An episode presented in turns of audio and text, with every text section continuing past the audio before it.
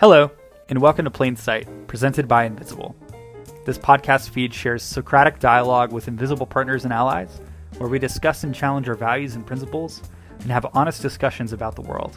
We hope that in doing so, we can see things outside of our plain sight with 2020 vision. Let's go.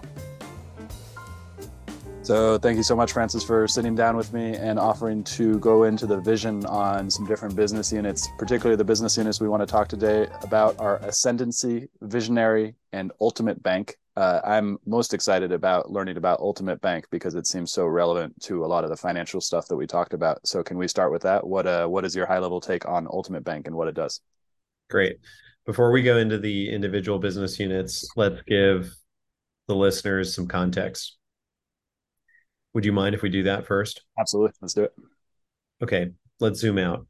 Um, why are we starting different businesses? Invisible is about eight years into its journey. It's profitable, it's scaling. We have about 2,000 people at the company. We're fully remote. And we don't plan on IPOing, we don't plan on selling.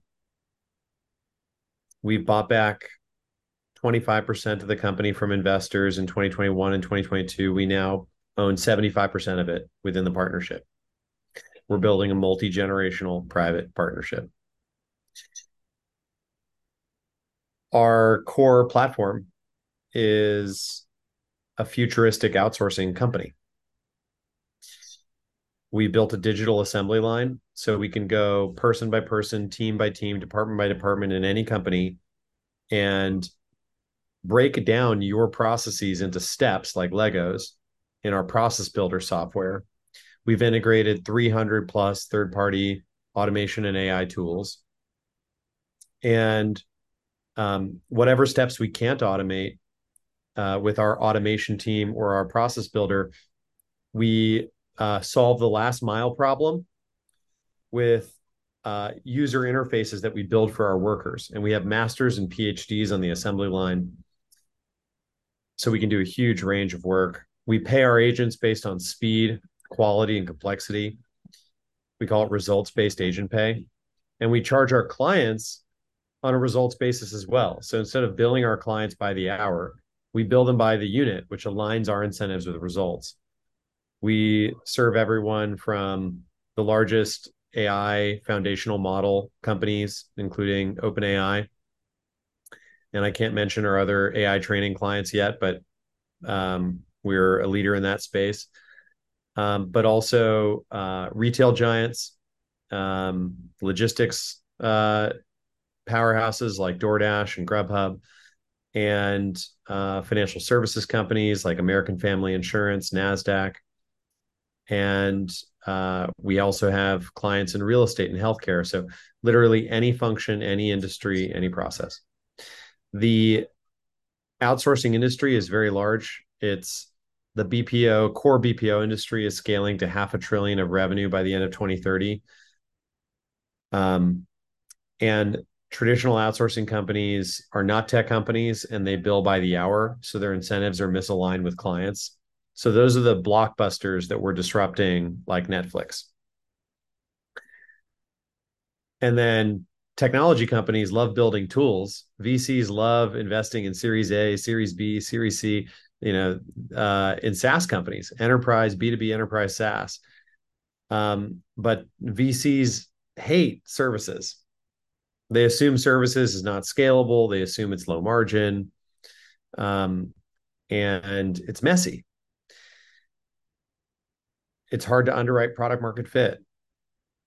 Um, so we are able to provide an end-to-end solution uh, in an age where there are more and more tools to the point where if there's an app for everything, why isn't everything perfect yet?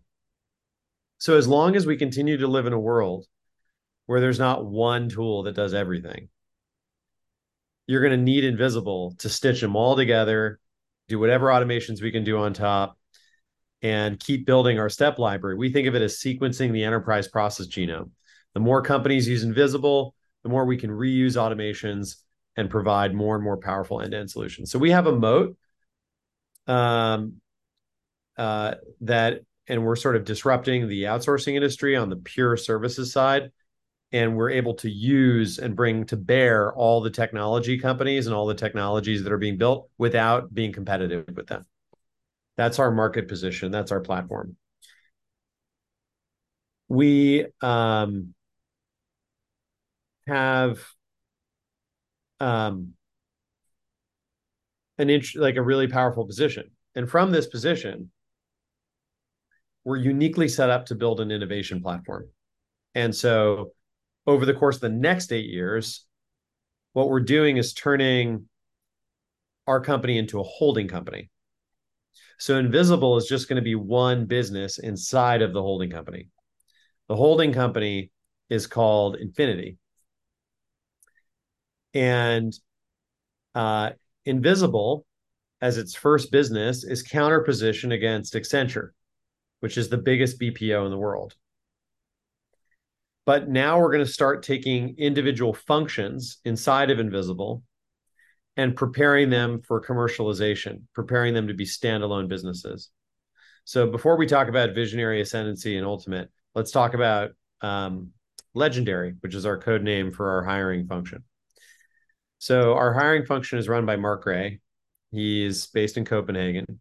Uh, he's a Turkish Irish um, uh, technology executive who married a beautiful Danish lady and moved to Copenhagen. And he joined us about a year ago, and he's helped us um, uh, scale. In one quarter, he was able to hire 600 masters and PhDs for a, a client. That uh, ability to hire efficiently um, is something that we're dependent on. If we didn't have our internal hiring function, we would not be able to run our own business. There's no external vendor that could give us hiring results at with these capabilities and this at this price that would allow our whole business model to work. So we're really dependent on our we don't have a BATNA. That internal hiring function is um, essential for running our whole business. So it's actually a meaningful percentage of our enterprise value is is in that function. And we're just getting started in in building this function. We have all sorts of ideas for how to build it. But we realized that um, instead of just keeping it to ourselves, if Mark Gray provides hiring as a service to Invisible using Invisible, then why can't he provide hiring as a service to other companies using Invisible? So we've just we're just about to land a huge deal that in and of itself will double our headcount um, just selling hiring as a standalone service without if if invisible is ops as a service we're not selling ops as a service on this deal. It's just hiring as a service. So that is an example of taking a cost center turning it into a business unit and commercializing um, a function and from a corporate structure point of view, we are going through the exercise of building a, an, a company inside of the company, an LLC, assigning a valuation to that LLC, and having Mark and his team have equity in that LLC and have performance based grants so that as they 10x the value of that business unit, we take some dilution and give them equity in that business unit. So instead of them just having equity at Topco, they'll have equity in in their unit. That transforms their psychology. Suddenly, they think of themselves as a large part of a small thing instead of a small part of a large thing. That I think of as almost like anti-aging technology. It's like some magical skin cream that will keep you young forever. um, and we're always thinking about how to use incentives and use myth to like keep the company entrepreneurial forever. Um, when you start a company you have 100% of the equity you have full ownership you're all in and you are willing to take big risks uh, because you have everything to win. Most companies over time lose that entrepreneurial edge and there there's a good incentive reasons for that there's also good there's also cultural reasons for that so we're trying to combat that entropy we're trying to be an anti-entropic force So we're doing perf- long-term performance-based grants at the Topco. So as we scale our overall company to a trillion dollar valuation, we're going to take 60% dilution. That is a 10,000x journey from a 100 mil valuation to a trillion. 10,000x appreciation, 60% dilution, it nets out to 2,500x appreciation uh, for a passive shareholder if you if you were just getting diluted. This is much less dilution than the standard venture model. Um, and um, and I wrote a piece that I think you know is a good companion for this podcast called "The Sovereignty Game." And Stewart, if you include the link to that, you'll see the full breakdown of like the logic there. But in addition to performance based, long term performance based equity grants at Topco, we're doing long term performance based equity grants at each business unit. So we're taking the same principle and making it fractal. Um, for the same reason that a passive shareholder would be happy with 60% dilution if they got 10,000x appreciation, so so 2,500x net accretion at Topco, the same logic is true for Topco being diluted by a BU. You start out owning 100% of hiring as a service. Over time, Topco may own only 25% of hiring as a service. But if hiring as a service has become 10,000 times more valuable in the process, it's a win win win. Okay, that was all a setup um, so that our listeners can understand the basic concepts we're working with here in terms of like, you know, why we're building business units and how we're thinking about this. Um, are there any other sort of foundational concepts? I think there's one other one the concept of capital allocation and the concept of defensibility and the concept of segmentation. These three concepts are associated with three authors. Capital allocation is associated with Will Thorndike. Defensibility is associated with Hamilton Helmer. Segmentation is associated with Clayton Christensen and the Innovator's Dilemma. So the three books are Outsiders by Will Thorndike, Seven Powers by Hamilton Helmer, and The Innovator's Dilemma by Clayton Christensen. How do these relate to our business? Briefly. Um, outsiders. In Outsiders, Thorndike reviews eight different companies. These are 20th century companies that massively outperformed the S&P 500 during their tenure. They were long-term compounders. So the results are truly astonishing when you are dramatically outperforming the S&P 500 for a very long time. The compounding is incredible. They uh, none of these um, the companies are just off the top of my head uh, Berkshire Hathaway, General Dynamics, which is a defense contractor, the Washington Post, Capital Cities, which was a radio business that eventually bought ABC, um, Teledyne, and I forget what the other ones are. Um, there's a there's a list, there's a playbook in the book, but the core one of the core concepts is capital allocation. And the idea with capital allocation is as as a board, boards run companies. When you're running a company, one of the main decisions you have as a board is not just the decision to uh, hire or fire the CEO and other members of the leadership team. Um, you also have a decision around how to allocate capital. You have basically six options on that menu. The first option is to keep capital on the balance sheet, do nothing with it. The balance sheet is kind of like a war chest.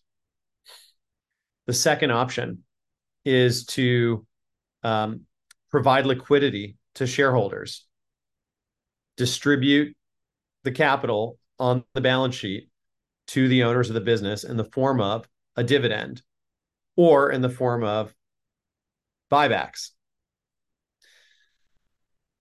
The third option is to pay down debt. the fourth option is to acquire a company. Um, or uh, or to make a minority investment. Um, the fifth option is to um, uh, start a new company. The sixth option is to invest in one of your existing companies um, and and make some investment that's going to result in further scale. So one more time, balance sheet, provide liquidity to equity, pay down debt, make investments including M&A, start new companies, innovate or invest in scale, reinvest in the business and scale. Six options. We have an allocation committee that's chaired by Will Thorndike. he invested in our business in January. Um, and uh, he's got a great podcast called 50X. Highly recommend it. It's really a unique and special thing to read the book. The author's alive. You get in touch with the author, they invest, and then you're doing business with them.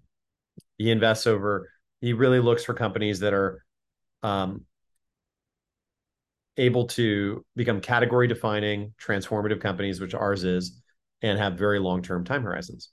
The interesting thing about outsiders, there are no other companies, there are no companies in that book that are software uh, based technology companies.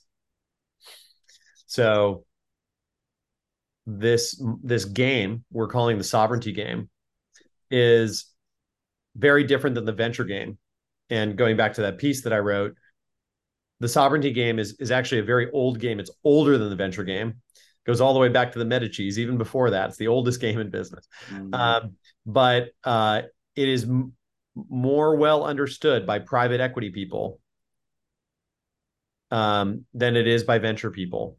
And I don't want to go too far down that rabbit hole, but the essential difference is profitability and time horizon. Um, and sort of time horizon is driven by exit or liquidity.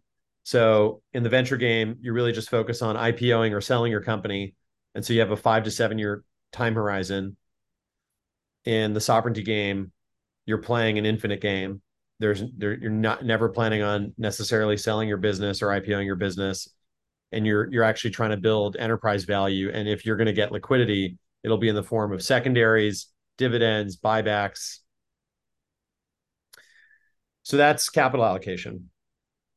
How does that relate to Infinity? Well, Infinity is like the Berkshire Hathaway of tech. That's what we're trying to do. And we're trying to disrupt the entire services industry, not just BPO. So BPO is one category of many. If you take all of professional services, if BPO is half a trillion a year, all of professional services is several trillion a year. Six trillion, I think, is the number that I last looked at. To put that in perspective, the global economy is a hundred trillion dollar global economy. That's global GDP. Knowledge work it, we, is estimated at at least 30 trillion of that. Excluding China, knowledge work is 20 trillion. So professional services is 6 trillion. Um, doing some math, uh, sounds like just over 30%. So 20 divided by 6. Yeah, uh, that's right. Um, uh, 30%. So that's interesting. 70% of knowledge work is in house, 30% of knowledge work is outsourced. Why isn't that ratio different? Why isn't 50% of knowledge work outsourced? Why isn't 70% of knowledge work outsourced? there was an economist named Ronald Coase who wrote The Theory of the Firm, and he talked about uh, coordination costs, switching costs, integration costs, other frictions between supply and demand that sort of end up determining how big companies get and what gets outsourced versus what stays inside the company.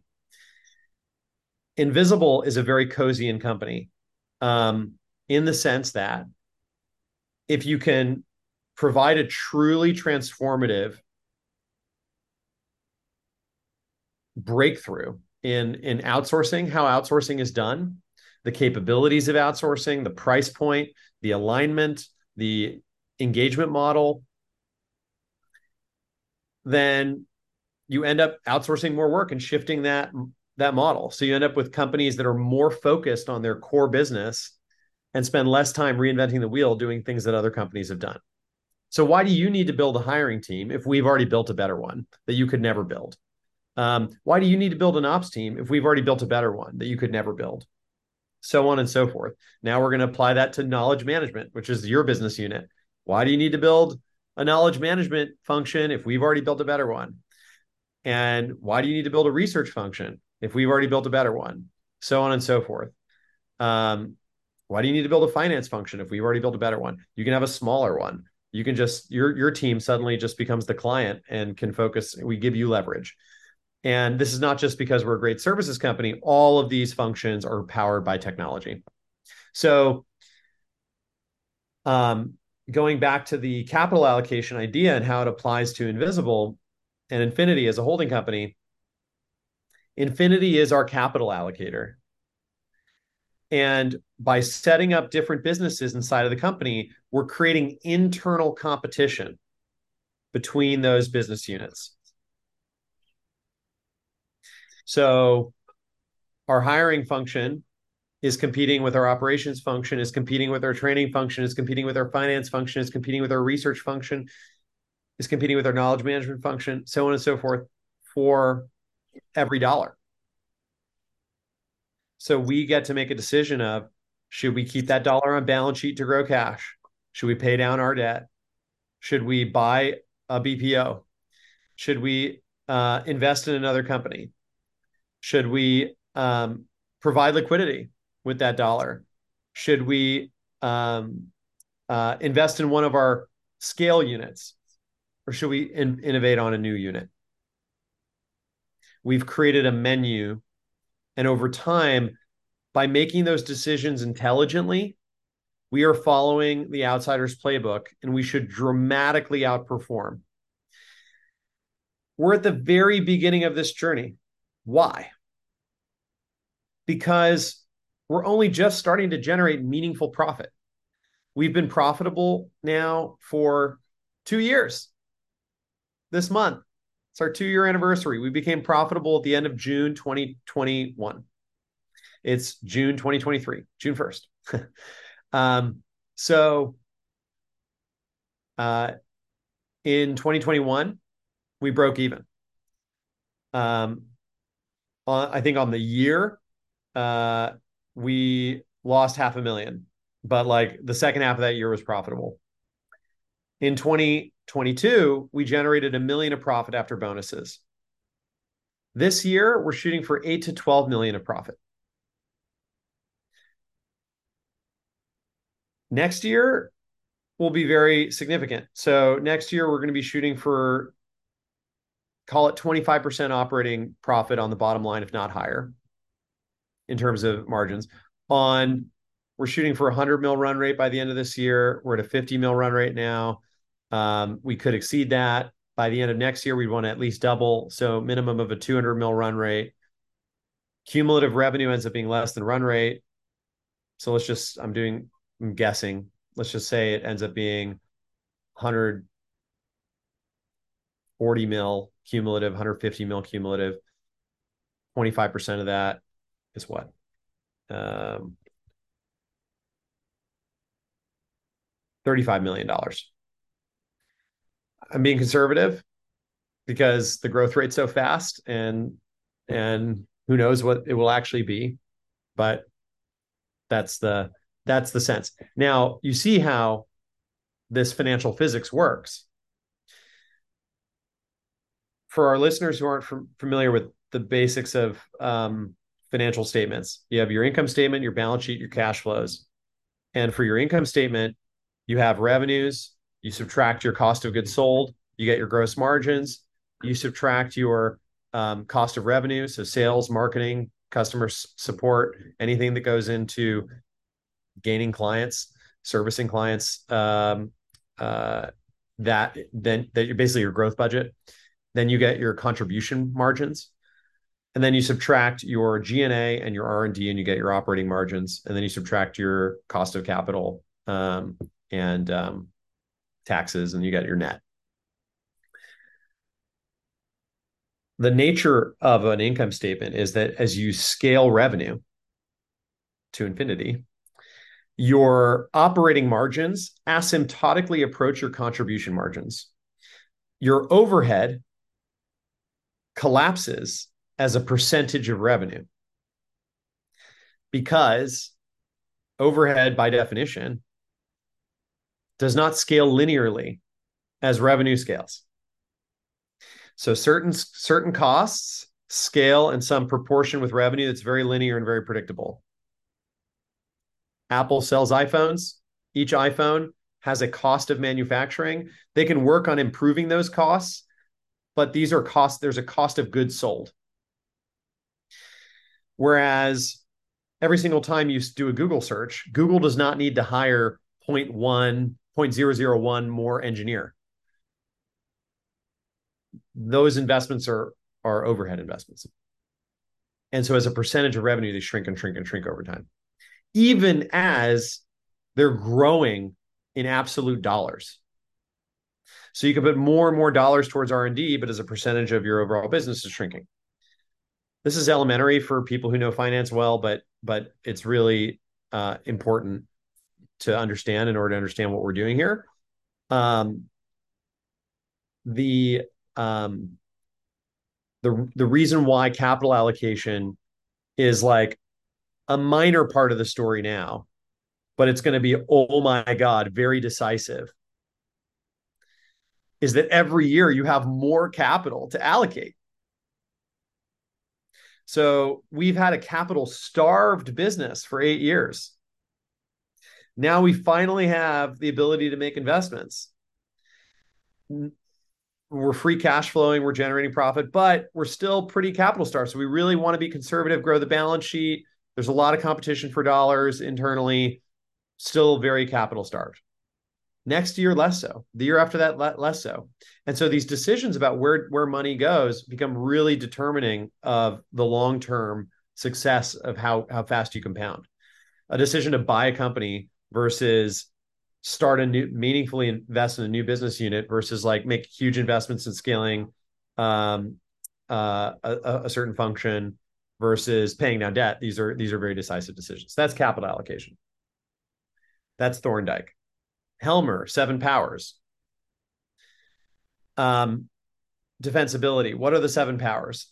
These, every business um, that is a truly great business doesn't just have advantages, doesn't just have benefits uh, to its product or service. What makes the product or service a great product or service is that there are some barriers to entry because the benefits are so attractive. Any business that's creating huge benefits is going to attract competition.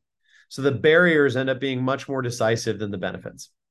There are seven forms of power that create benefit and barrier scale economies, network effects, switching costs, counter positioning, cornered resources, process power, and branding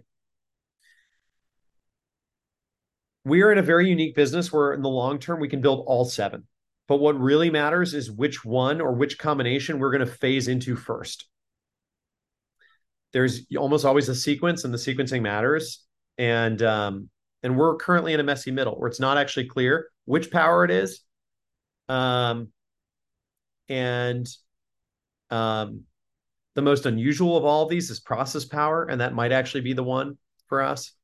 Um, uh, it may be network effects, maybe maybe um, corner resources uh, or counter positioning. It's not clear with our business. Um, but just the mindset of of underwriting our own company constantly and thinking about how we would attack our own company. We do exercises like the exercise we did in Barcelona at our offsite a couple weeks ago, of red team versus blue team, red teaming your own company and thinking about whether the what how a competitor could erode our position and thus erode our profit making potential. So that's defensibility. And then we so we think about that with every business.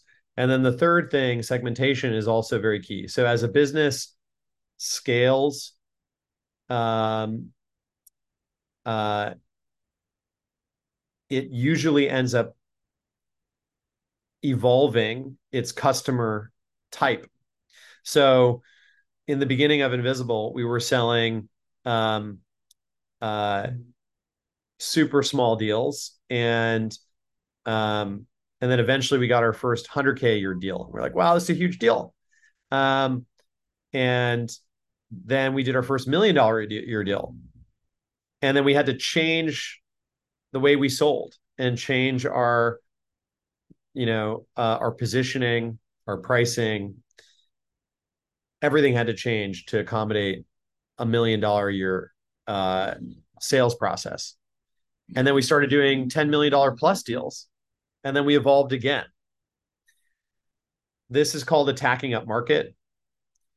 It's a it's a virtuous it's a sign it's a sign of something working but it creates a vulnerability over time for a new entrant to attack from below. If you're Microsoft in the early 90s and you're selling Microsoft Office and Windows, you have an opportunity to sell to everyone on the planet, every individual, every man, woman, and child, every family, every church, every small business, every medium sized business, every enterprise, every local government, every state government, every federal government, every military, everyone. The only way to do that is to hire general managers with business units and their own P&Ls and their own incentives and empower them to go attack these different markets. Why? Because selling to healthcare is very specific. Healthcare clients want certain things. They ask you about HIPAA compliance. Selling to real estate is very different. Um, selling to energy is very different. So when you have a team that's focused on that opportunity, they're able to move much more successfully and faster. So if you take these three concepts capital allocation, business model defensibility, and segmentation these are the three concepts that informed the design of Infinity, our holding company. And this is why we're creating business units and how we're choosing to allocate capital and how we're trying to build network effects across business units. A good example to think about network effects across business units is my iPhone's great, but it's so much better because it connects with my MacBook, my AirPod Pro, my AirPod Max, my Apple display, this Apple mouse. They built a great business because it all connects and that's not even to mention the software right? Um, so very similarly all of these businesses that we're building are hopefully great standalone businesses but even better when they're network affected because you create almost like an old medieval castle. You're creating ring walls you're creating mutually reinforcing benefits and barriers. You attack this tower, and this other tower over here can hit you from this side. You attack this tower, and this tower can hit you from this side. So you're, you're building a defensive position that's very robust. Okay. Whew. That was a whole introduction to Invisible, Infinity, um, and the the higher level plan. Now let's talk about the specific pitches for different business units. So you asked about ultimate, uh, ultimate bank, visionary, Ascendency, and ultimate. Yeah.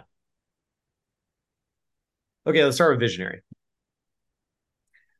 Visionary Ventures. Visionary.vc is the domain. We are looking for a CEO for Visionary. Visionary exists legally. We've set up the fund, um, which was, you know, um, like a not a not cheap and took a while, and it's ready to go. We're wow. just looking for the CEO to run it, and we're we are committed to invest at least a million as an LP. We would like to invest more, actually, um, and we are going to be fundraising and trying to raise at least twenty five but up to $100 million for fund one. Every time I talk to LPs about it, I get incredible responses. Um, I've pitched two of our our own investors, LP. Uh, they asked me to speak at their annual LP meetings, and in both situations, I asked LPs what they thought, and amazing response. So it's an opportunity if anyone's listening to like introduce me to the ideal next CEO of Visionary Ventures. Um, what is the idea? There's tons of venture funds out there. The world does not need another venture fund, in my opinion, unless that venture fund has a good answer to the very questions that VCs ask entrepreneurs all the time. The first question is, what makes you defensible? It's the Helmer question, right? And the irony about VC is the only thing that makes VC defensible is brand and network effects over time, which are really like it's a really old fashioned form of defensibility, right? Like Sequoia has defensibility they built over decades, right? And the network effects are there. But as a percentage of the industry, they're tiny. Um, I don't know the numbers off the top of my head, but if you take, say, the top three funds, you, uh, I don't know what percentage of the overall industry it is, but I don't think it's that large. Be a good research note to follow afterwards to actually figure that out. I'll do that. Um, Kleiner Perkins is an example of this the the downside of it, which is that this is the fund that backed Google, and like used to be one of the top three funds, and now it's like number forty on the list or something. Kind of shocking. It's very much a hits driven business, and you're only as good as your latest hit. So, so why do we why do we need another venture fund? Well, if you read the sovereignty game speech, uh, you'll get a hint for what we're doing with Visionary, which is this: we want to find entrepreneurs who are seeking an alternative path to venture, who don't want IPO, who don't want to sell, who want to build long-term, profitable, scalable, defensible businesses that they own, that they control. And yet they need capital they're capital efficient, but not necessarily bootstrappable. Invi- Invisible costs seven million dollars of you know, I don't know. We got to profitability with still a million in the bank, so six six point something million of capital before we got to profitability. And it's actually still a company where if I had primary capital offered that was uncontrolling on the right terms, um, I would probably take a little bit right? Even now, even though we're we're profitable, just to pad the balance sheet to to yeah, pad the balance sheet.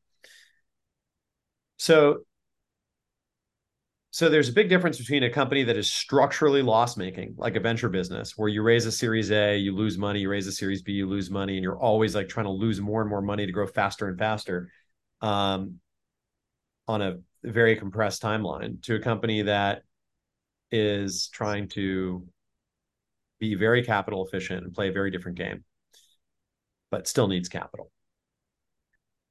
That market doesn't is not well served if it exists at all. I certainly was not able to find it. So, and I think that we're uniquely well positioned to tell that story. The question is, how do we as investors and our LPs make money?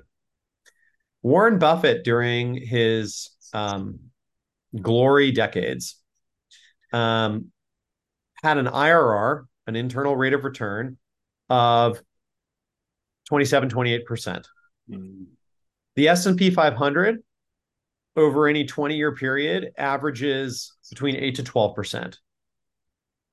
So, um, and I don't know what the Fed has got interest rates up to, but it's um, let's see, what is What's I'm I'm so, gonna about to pay nine percent for a loan, so I think it was like five percent. Uh, yeah. So for great. Uh, five. Wow, five percent. Yep. Um. So, uh. so there's a really great uh, website called mathsisfun.com that has like a compound interest calculator and compounding is very non-intuitive. So it may not be very obvious how big of a difference there is between 5%, which is the Fed rate, um, uh, 12%, which is what the S&P 500 does over time, and 27 or 28%. But it's the difference between Warren Buffett and everybody else, basically. it's a huge difference. Um, and the divergence is, is it's exponential. It's the, divergence is, is enormous.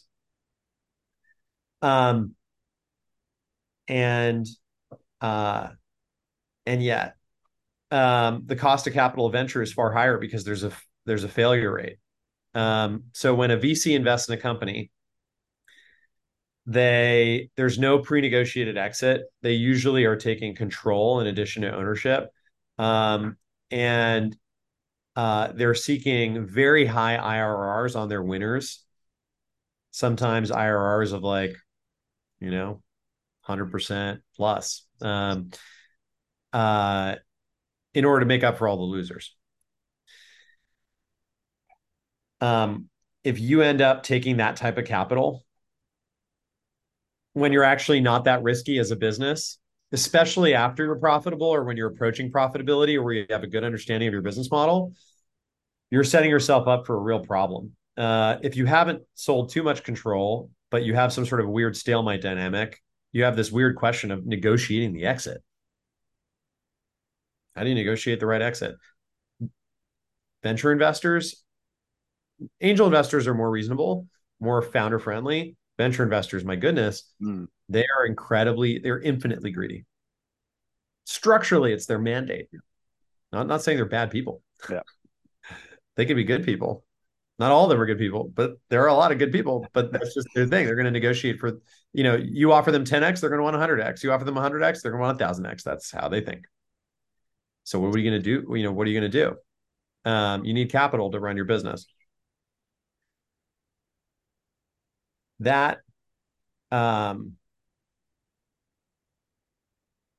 if you're if you're profitable, um, you pro- you're in a weird catch 22 where no matter how profitable you are, the price of your equity is going up based on how profitable you are. Mm. So you're never going to be able to buy your equity with profits alone. The only way to buy back your investors. Does that make sense? Is that yes. an aha moment? Yeah. Yeah. So like great, like you want you want a $10 million exit? Great. Let me generate 10 million of profit. Oh, I've generated 10 million of profit. Now you want a hundred million dollar exit. This is the nature of of, of uh, equity. So you have to use some other form of capital. Now, debt mm. is available, but usually only at a certain size. And you have to be very careful um, in making sure that you don't take debt that's going to destroy you. Destroy you. Um, what Visionary Ventures is going to offer is a series of new financial instruments we've invented mm-hmm. flex notes, flex warrants, flex shares. These are kind of like Y Combinator's safe instrument. They created an industry standard. We're attempting to create industry standards that will offer entrepreneurs um, products that are not toxic, not going to foreclose on your business and take over your business, and you know you're not going to lose control. You're not going to have your equity wiped out. They are buy backable. There's you can buy us back at some IRR say 25% baseline plus a, a, risk premium if we feel like it's necessary. Um, that's one example of uh, an instrument. We could also peg it to other other ways of setting a price for you to for you to buy back. But the point is, you as the entrepreneur will have a call option mm. on us as the investor that's pre-negotiated. The there will not be any cash interest, so there's no burden on your balance sheet. Um, and you will be able to use our capital to buy out other people's capital. Uh, or you can give us a ROFR on them. In other words, we can offer, we can give you some capital that you can use for primary, and then we can go around and do a bunch of secondary and convert all everyone else's shares uh, from, say, Series A preferred shares to flex shares that you can then buy back later, giving you a path to sovereignty. This is a product that every entrepreneur I've talked to can't wait to have. Mm. The real question is adverse selection or pro selection. Are you going to get the very best companies or are you going to get the worst companies? Mm. I think this is a situation where you get the very best companies. You get your cream of the crop because nobody else is offering this. No VC is going to offer this product because it's not controlling and there's capped upside. um, also, no debt fund is going to offer this product because there's no cash interest rate and no covenants really that are material. So it's a very counter it's a counter position on both sides. It's a new product.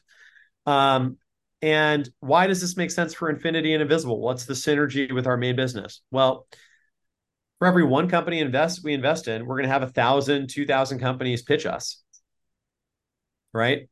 And so those are all companies that are going to get exposed to what we're doing.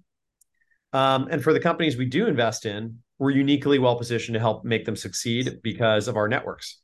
We have an investor syndicate uh, that has several hundred investors in it already. We share a ton of deal flow, even though we don't have a fund set up already. So our ability to sort of, we already have the ability to punch above our weight um, on network and on value add because of the existing platform. And in a worst case scenario, this is if I was to think about non-dilutive uh, marketing capital for the main business, if we raise a hundred million dollar fund for Visionary Ventures, um, that fund, those LPs are doing it because they think they're going to make money on Visionary Ventures, and that is the goal of Visionary Ventures to make money and make that twenty five to plus percent IRR that's Warren Buffett like over time. But it's non-dilutive Mm. to Invisible, but it's effectively a marketing budget because for every one company Visionary invests in, there's a thousand or two thousand companies that are hearing about Visionary and Invisible and Infinity. So it's a hundred million dollar non-dilutive marketing budget. And from the allocation committee's perspective, it's diversifying Mm. because you're adding another thing to the Thorndike menu. You can put a dollar into an existing business unit. You can put a dollar into a new unit. You can put a dollar towards paying down debt. You can put a dollar towards balance sheet. You can put a dollar towards buying a company. Now you can put a dollar towards investing in a company, Mm. in a private company, in a minority investment to achieve a good return. So you're creating additional optionality. I've got a question on that. Um, what is the time frame for the liquidity? Um, good question. Um, there's because it's compounding. There's no there's no put option. I think we're going to negotiate. Part of the risk assessment on our part is going to be to look at these companies and decide, um, you know, if we feel like there's going to be liquidity. Um, if it's a really good sovereign company, there will be liquidity over time. Why? Even if you don't IPO, even if you don't sell, if you're a profitable, scalable, defensible business and you're compounding year after year after year, you're building a large enterprise value.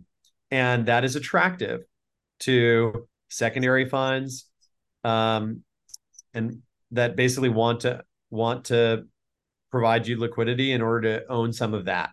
Um, and there are permanent capital vehicles. There are um, there are investors who are attracted to that. They're different than traditional PE and venture funds, um, but they exist.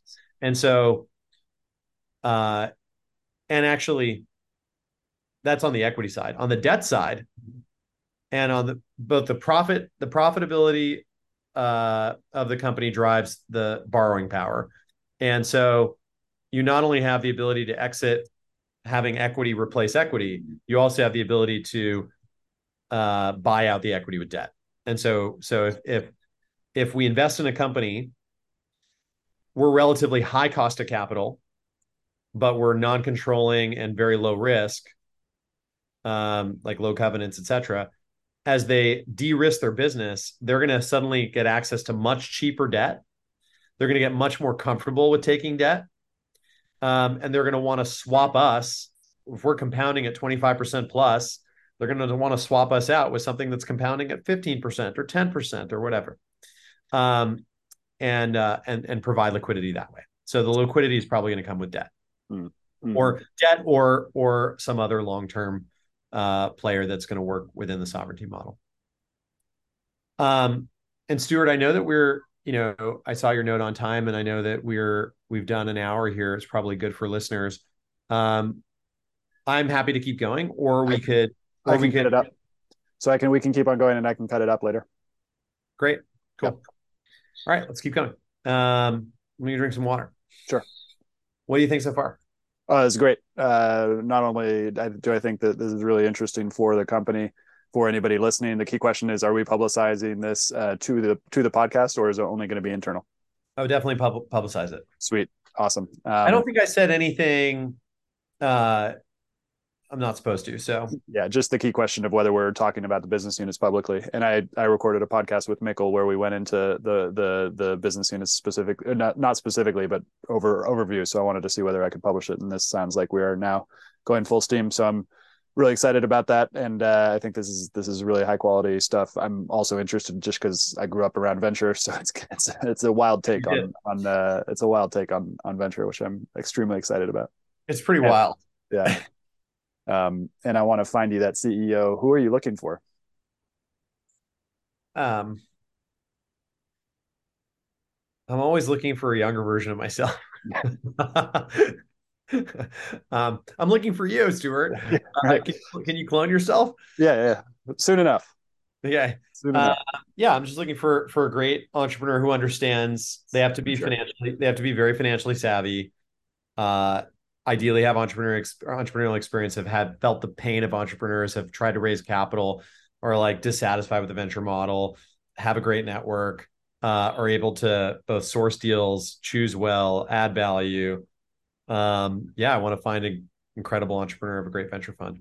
I think uh, I think Garry Tan just uh, uh, joined our AI syndicate on WhatsApp. Um, Seriously. Yeah, I, I'm not totally sure, but I, I sent him a message. He asked a question about AI, and then I sent him the link to our WhatsApp group, uh, and then I think he joined. Um, yeah, We're becoming low key legit. yeah, Um, all right. Um, anything else on Visionary Ventures, or should we move on to the next one? yeah, there's there's more to say on visionary, which is just this. We're going to change the whole industry if we succeed. And that is not just a business model transformation, it's a cultural transformation. The venture industry is a cultural industrial complex Mm, not just an industrial complex. It's also not that old. Venture capital started roughly contemporaneously contemporaneously with private equity in the post-war period. It really didn't get to any meaningful maturity until the 70s. In the 80s and then in the 90s, it dramatically increased in each decade. And then the 2000s were the knots were like probably kind of a bad decade for venture uh, but google facebook those ipos really drove it the 2010s were uh, like a metastasizing just huge bull run. Mm. um, and cyclically it's going through a down right now but yeah, there's still, there's still so many strong fundamentals around uh, private technology um, that most most technology innovation and investment is going to stay private and therefore as an asset class they're going to do well funds like ARK uh, ARK's private you know ARK's venture fund are interesting to me i'm an advisor to that fund because they're democratizing access. Uh, FDR after 1929 and and and uh, Hoover lost the election and, and FDR took over, um, uh, censoring my political commentary beyond that. Um, uh, tried to protect grandma um, by uh, introducing accredited investor laws Yes. so that you couldn't um, deceive unsophisticated investors unfortunately this is now cut off everyone who's not already wealthy from the the highest the best opportunities in in in the market so um, this actually just increases inequality.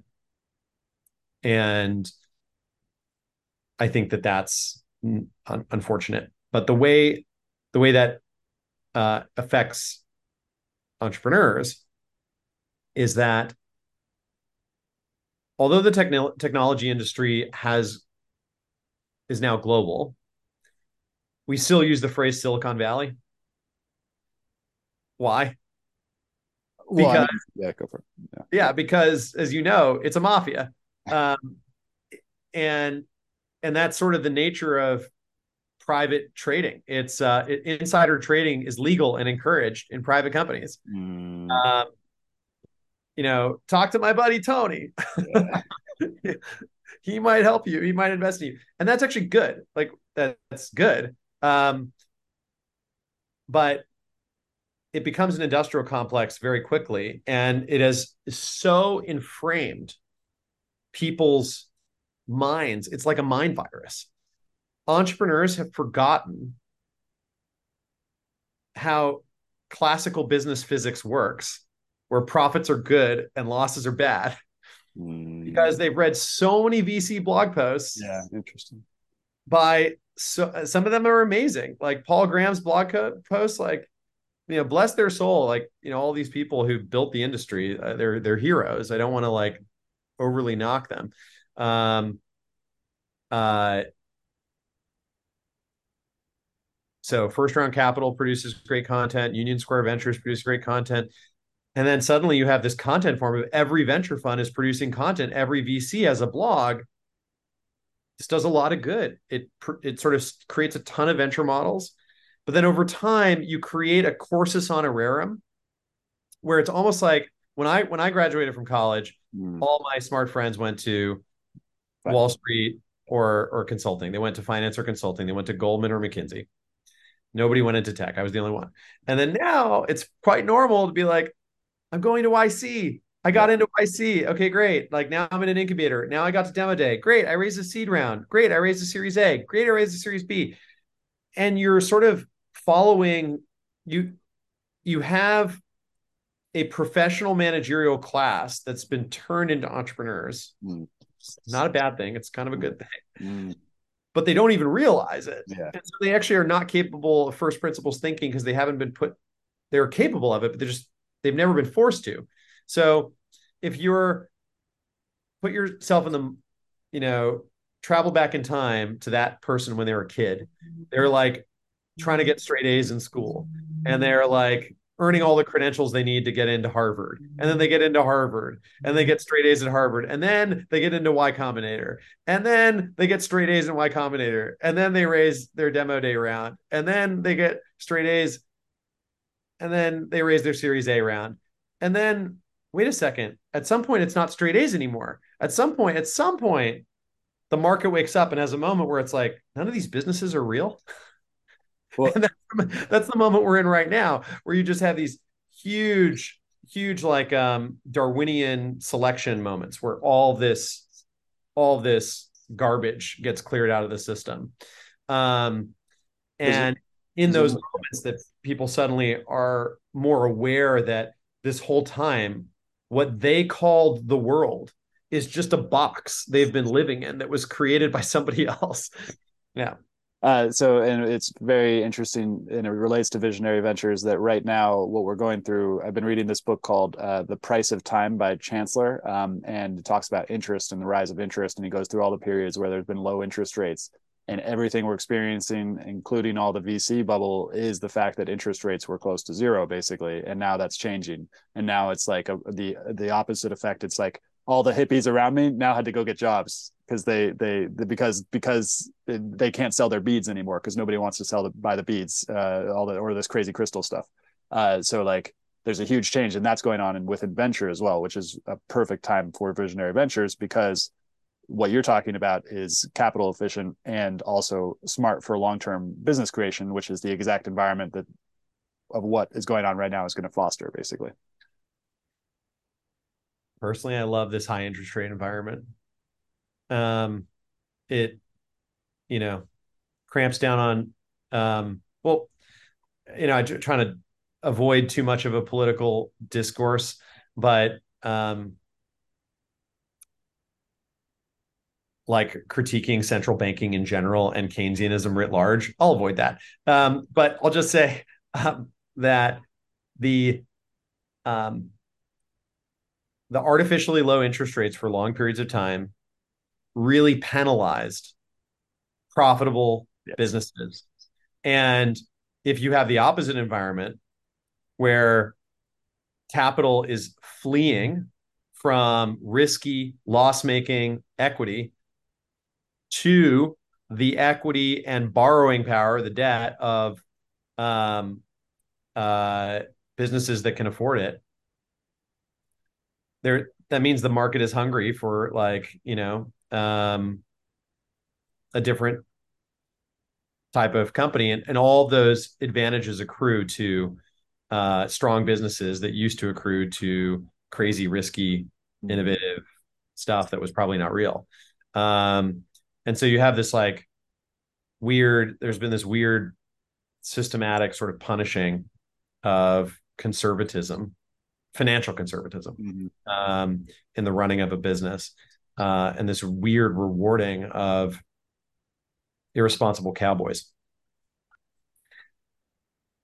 Which don't get me wrong, I've got an irresponsible cowboy inside me, but uh, there's just I care about sovereignty more, right? Um, so going back to the the main thing, if visionary succeeds, every entrepreneur is going to want to build a sovereign company. Hmm. Think about how much energy goes into getting a rocket into space. Once you're in space, it's it's so much easier to move around. There's a similar kind of breakthrough that you get to, and then you're going to sell IPO and then do it again. Most entrepreneurs don't have the energy, don't have the life force, or have to take a sabbatical for multiple years before they can recharge. And if they've had a good exit, then they're so much more careful about dilution and control the second time around. And that's why sovereign companies usually get built by people who have already learned the hard way to value it. And then when they do is they build a platform and they keep adding on to it. So um, I think that uh, if the sovereignty model is able to break through you ironically get more visionary ventures, which is why we called the fund Visionary Ventures. Why? Because if you're in the venture model, you get punished for deviating from whatever a normal business looks like. Hmm. And so this is very, very strange. If you listen to, I don't know, Steve Jobs speeches or like what you, you know, what you think the technology industry is all about. It's about the misfits, the round, you know, the square pegs and the round holes, the, you know, the really creative people who think different. and then it's like, wait a second, you've got a B2B SaaS company, uh, and uh, you're if you don't have a B2B SaaS company, you're not selling an AI, you know, so, so, something that involves AI um, we're not investing in with you. And then you go through the hype cycles. Oh, you're not a crypto company, we're not interested. Or oh, you're not a NFT, we're not interested. Oh, you're not a 3D printing company, we're not interested. Like it's just totally um uh, cookie cutter type companies that get get mass produced. The really contrarian companies, if they are contrarian, are actually not obvious bets for a long time. And so there's this sense with which these party rounds, this cabal, like, you know, venture mafia behavior is very much a hype driven frenzy around consensus. And so, how do you create true contrarian bets that are actually going to change the world? How do you get actually big ideas that are actually going to change society? How do you get actually industry changing, society changing types of breakthroughs? You have companies that are sovereign, that have real business models, are focused on scalability, profitability, defensibility. And over time, they're able to take those types of real risks and real bets because they're not sort of jammed into a model that needs to generate liquidity by a certain time frame and needs to keep going from the series A to the series B and needs to keep showing certain metrics and goes to board meeting after board meeting where VCs are asking for the same proof points. Duh. Sorry. It's so obvious to me, but it's like taken so many years for me to deconstruct. It's like it's like those early scenes where Neo's in the Matrix and he's trying to get out and he's like he doesn't even know, he just sort of suspects that it's none of it's real. Um, and that's what it was like for me. I, I was almost to the point where I was gaslit. Uh, like when you when everybody's in when everybody's a fish in water and you start to talk about no, there's, you know, this other world outside of the water where people walk on land, you know. it's yeah. like the other fishes look at you and they're like, what's going, what do you what do you what's wrong? Have you lost it? Yeah. Yeah. So um so I think Visionary has the the chance to to build an alternative competing cultural industrial complex a different way of thinking, a different way of being, a different attitude of entrepreneurship in general. Um, and that's what's truly exciting about it to me. Not just the prospect of like great financial returns, but how this will radically shift the balance of power in the entrepreneur's favor. And by the way, if I think there's a single Occam's razor in this whole thing, mm. that fund will win, which whose business model is the most entrepreneur friendly. Hmm. And there are just structural misalignments between entrepreneurs and investors that nobody talks about. And I've developed an intense skepticism huh. because when you listen to VCs and you go to their websites, it's all this entrepreneurial friendly talk. But it's almost like real realpolitik. Anyone who really knows the game cuts through all that bullshit and says, okay, let's let's talk about actually let's talk about terms. Let's talk about exit. Let's talk about control. And you realize, oh my gosh, like we're so misaligned, you know. How did you first get the idea to buy back the shares from investors? Um, I think I wanted sovereignty actually before I even I, I had so this is where being a history major is an advantage. Um, I've been reading about the history of the world, um, political history, economic history, my whole life basically since I was a kid. It's 12. I started reading the classics at the age of 12. So sovereignty was a concept I understood. Um, and so I knew something was weird.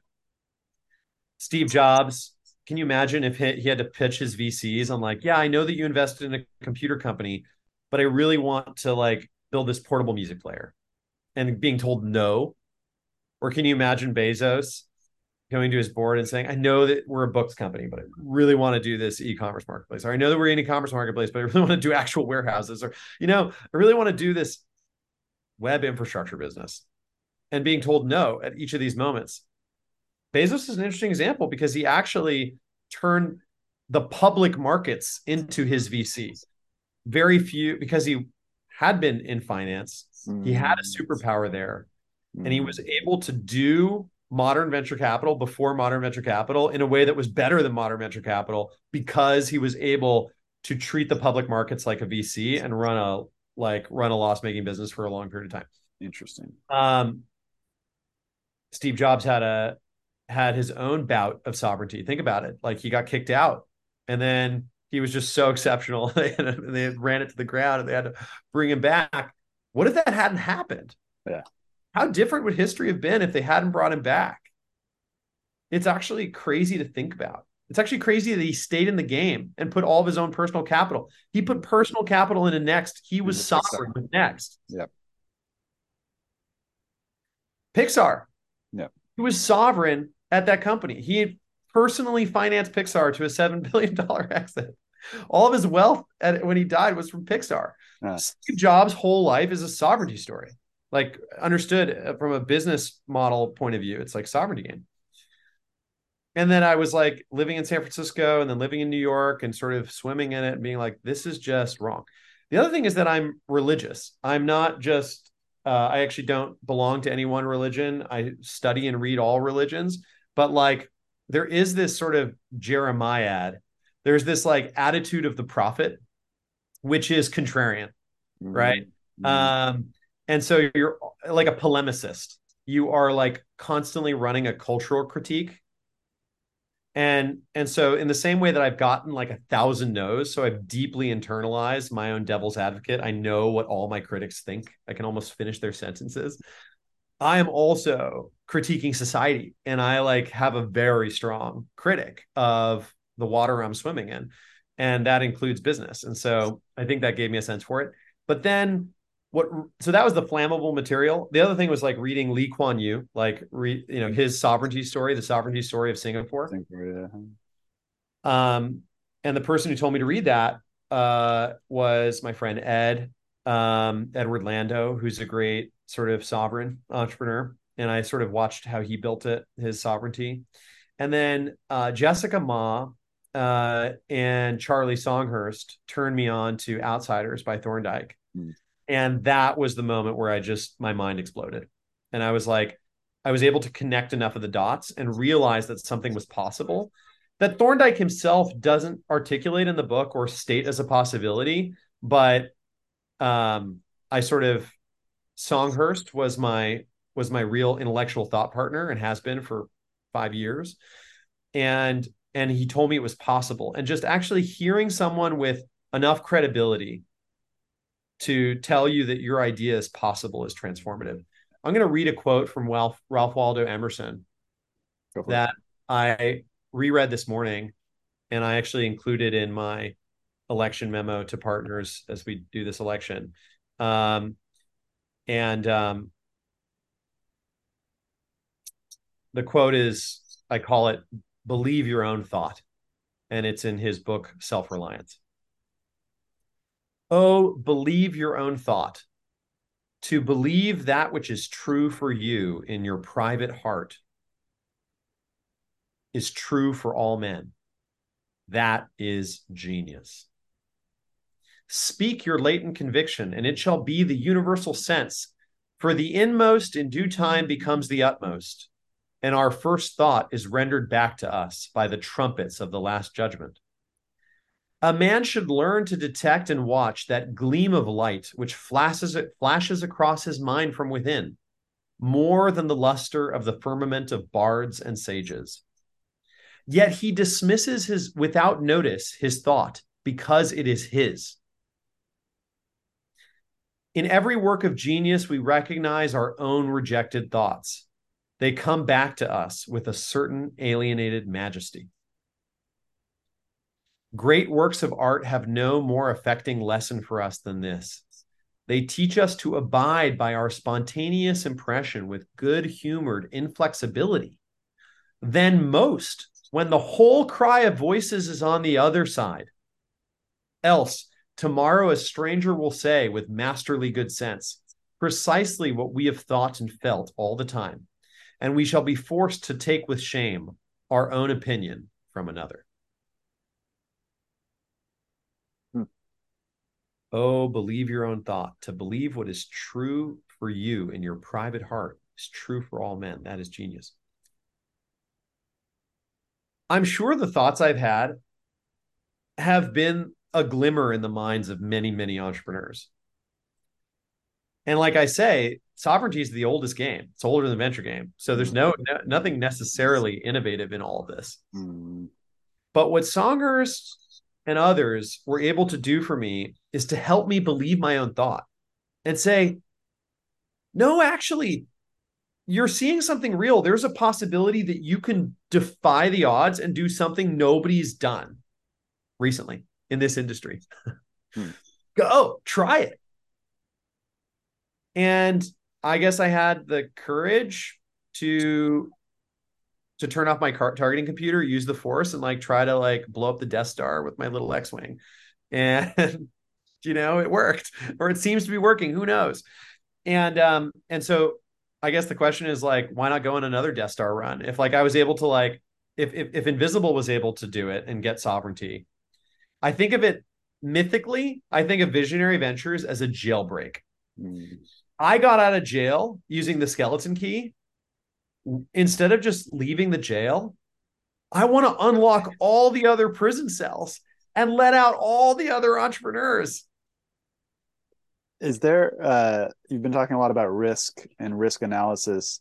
Uh, is there any thinking of doing risk analysis as a service to start thinking about how to consult with people to help them understand good risks versus not so good risks?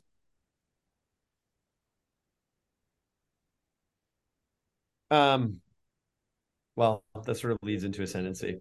Mm. Um, let's.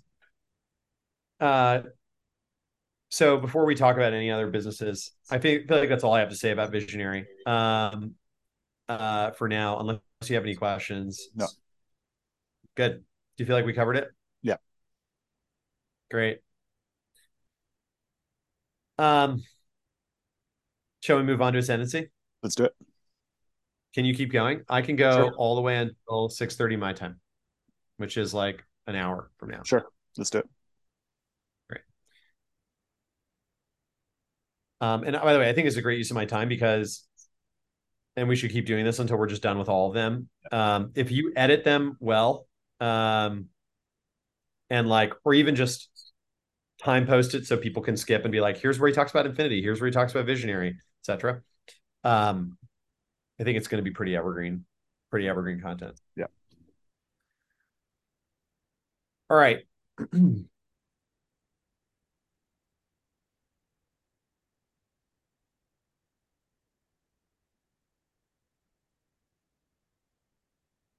ascendency.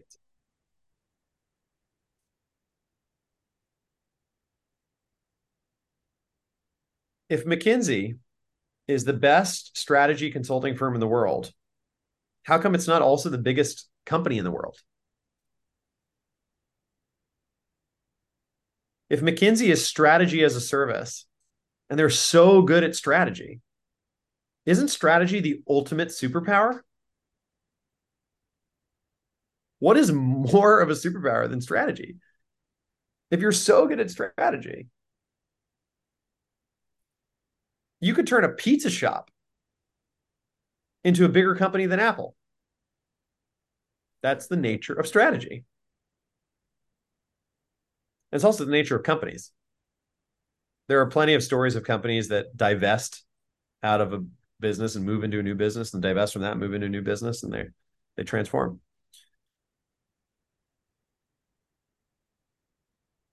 Now, I don't want to knock McKinsey. McKinsey is one of the greatest companies in the world. They're um, historically they pioneered the professional managerial class over the last hundred years, um, particularly in the post-war era.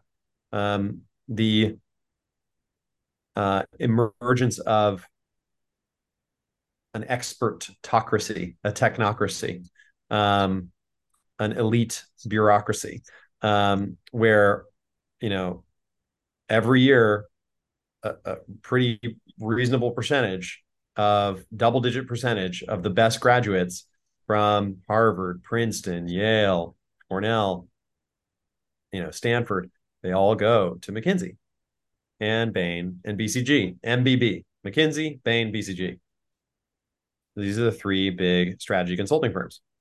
Now, I'm not going to do a full business breakdown. There's an amazing podcast uh, called Business Breakdowns that will break down McKinsey for you and, and help you understand the business. But they're a 20th century services firm that has failed to dramatically innovate on their business model. They're not a technology company. And the different practice areas are out there hunting for business.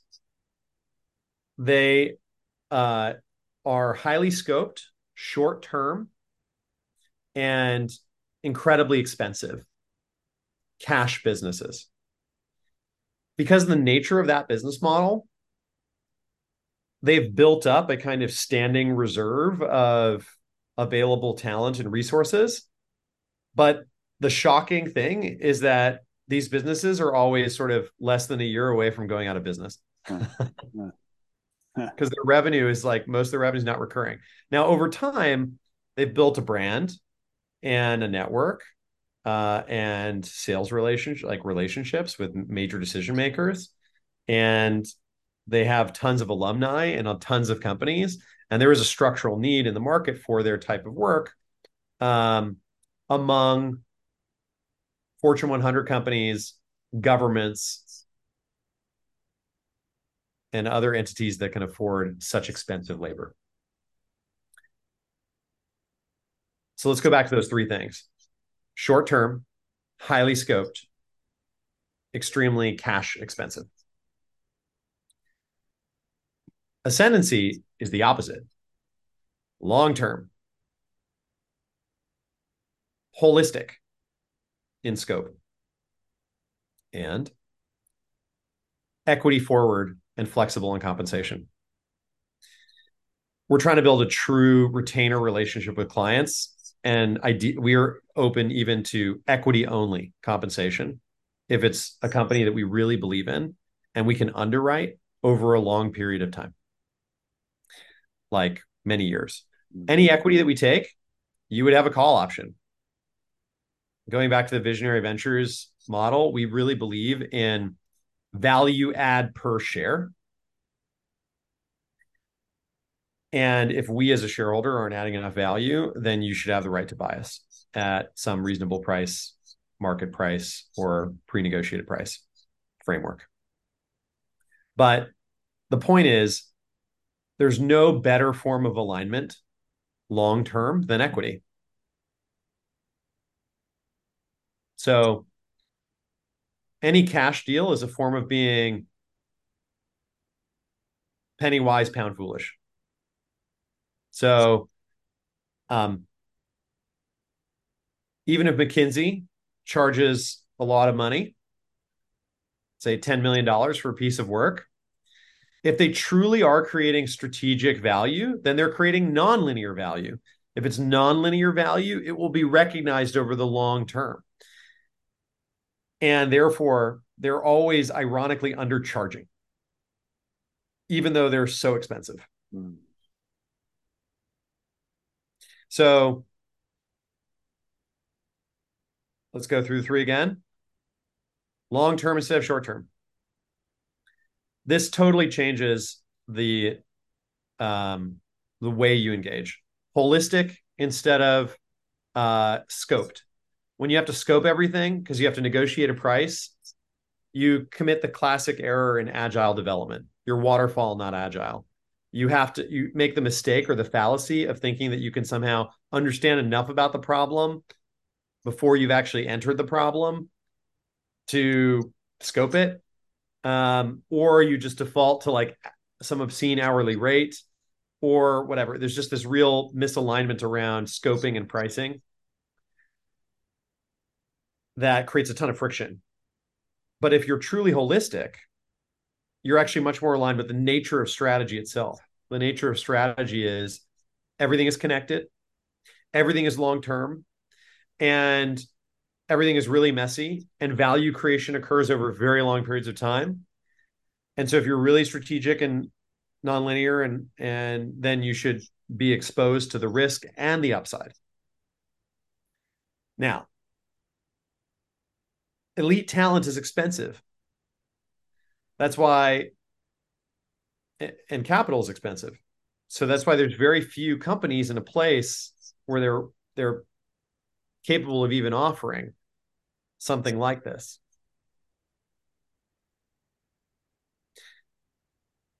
But with invisible and ascendency, it's like peanut butter and jelly. These two things go really well together. Why? The business models are incredibly complementary and opposite. Invisible is ops as a service. Ascendency is strategy as a service. You combine ops and strategy together, you get execution as a service. Um, Invisible's business model is like a toll booth. every single time a process runs, we clip a coupon, clip a coupon, clip a coupon. This is incredibly honest as a business model because it aligns everybody's incentives around units of result and around deflation. Better, faster, cheaper, better, faster, cheaper. More capabilities, more capabilities, better, faster, cheaper. And that is a that is naturally lends itself towards a cash cow, a cash machine. Like Invisible is a, ca- uh, generating free cash flow and profitable and scaling, and it generates cash because its operations is always short term in nature. Strategy is always long term in nature. So the mm-hmm. natural the natural business model for a truly aligned strategy firm, a, tr- a strategy firm that's truly aligned with its clients, would take equity in its clients. So it's the opposite business model. And yet these two things are highly synergistic. So we're going to hire a bunch of former consultants, former finance people, former tech people, elite tech people.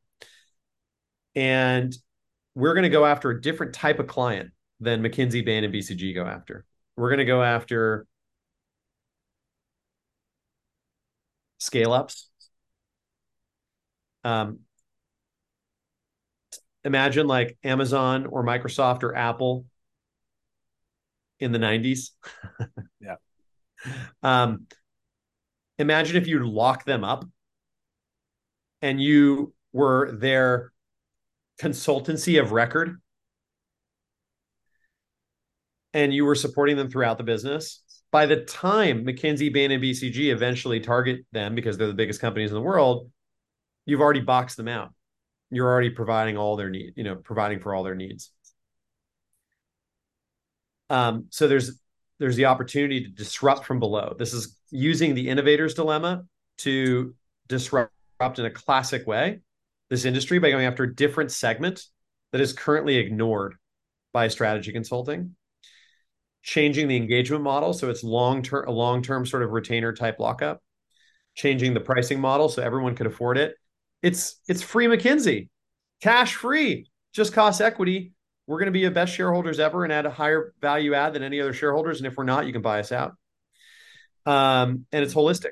So you enter in you lock up those deals.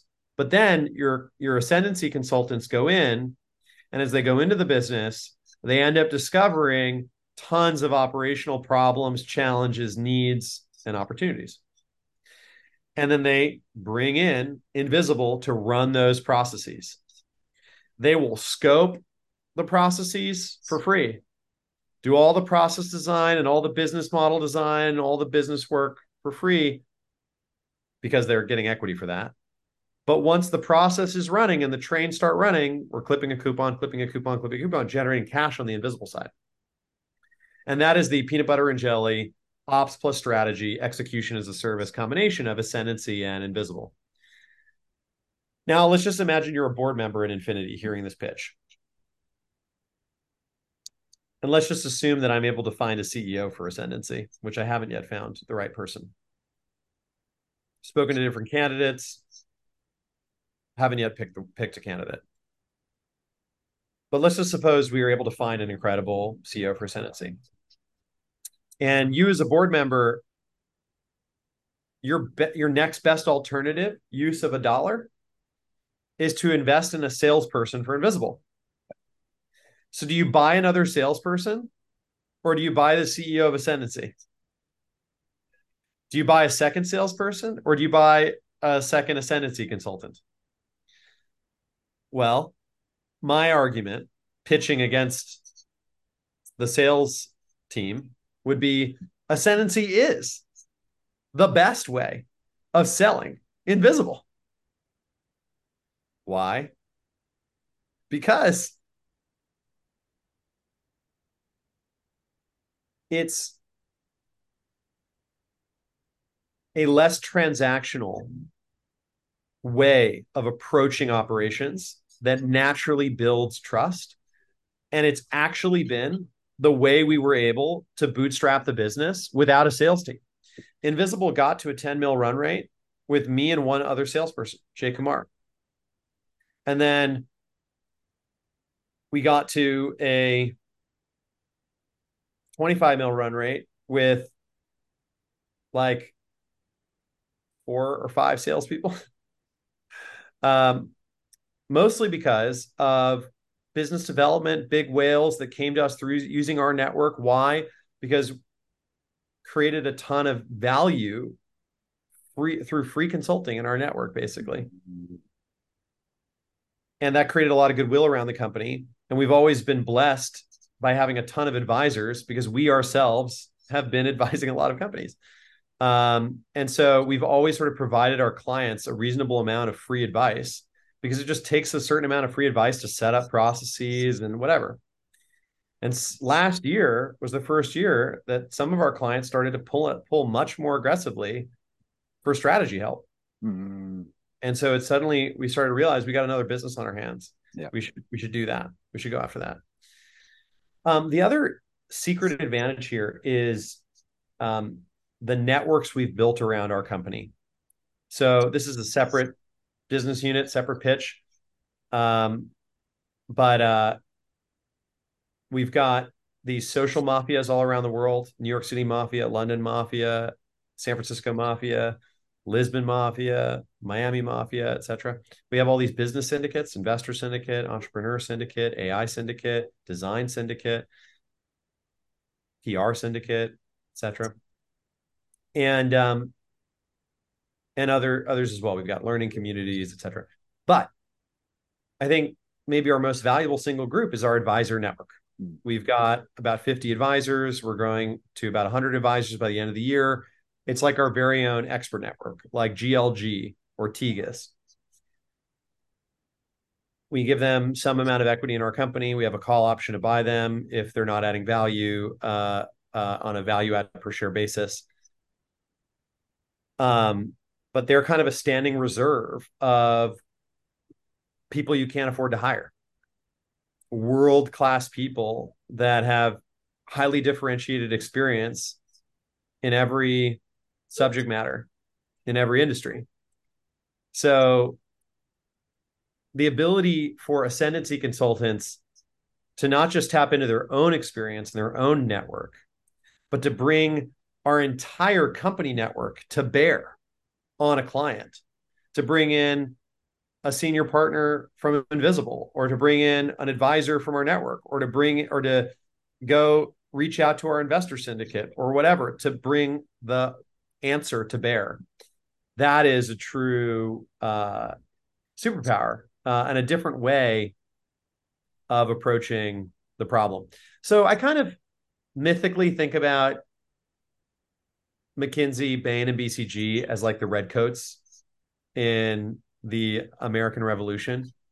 And if you've ever seen the movie Patriot with Mel Gibson, um, it's like all these American colonists who fought in the French American War learned a bunch of asymmetric guerrilla warfare tactics from the Indians, and they just like, you know, totally slaughtered. And anytime the Americans tried to fight like the British, they got slaughtered. And so, you know, if we try to beat McKinsey, Bain, and BCG at their own game and go after the same clients in the top Fortune 100, that's a real problem. But if we are totally asymmetric, nonlinear, and indirect, and go after a totally different client base, the totally different engagement model and business model, and bring to bear all the other advantages we have, we have the opportunity to build the strategy firm of the 21st century. So going back to the original question, if McKinsey's so good at strategy, why isn't it the most valuable company in the world? The goal for Ascendency is not only to be bigger and more valuable than Bain, McKinsey, and BCG, but to create true enterprise value and be bigger than Apple. I think Ascendency in and of itself could be a trillion dollar plus company. Um, why? Because strategy is so valuable.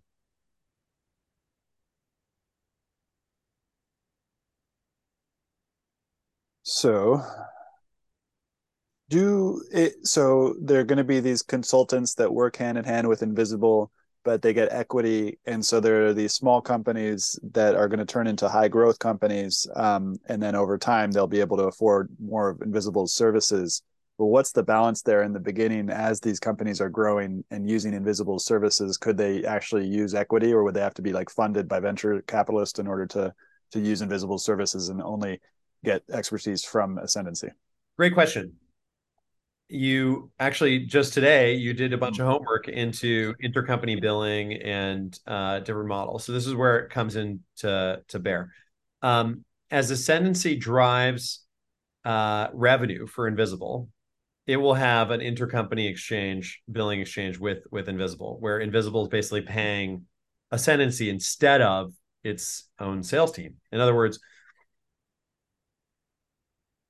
it's a it's a channel partner for Invisible, and so we'll get um, uh, a reasonable percentage of the of the revenue um, as part of the cost of revenue, cost of sale.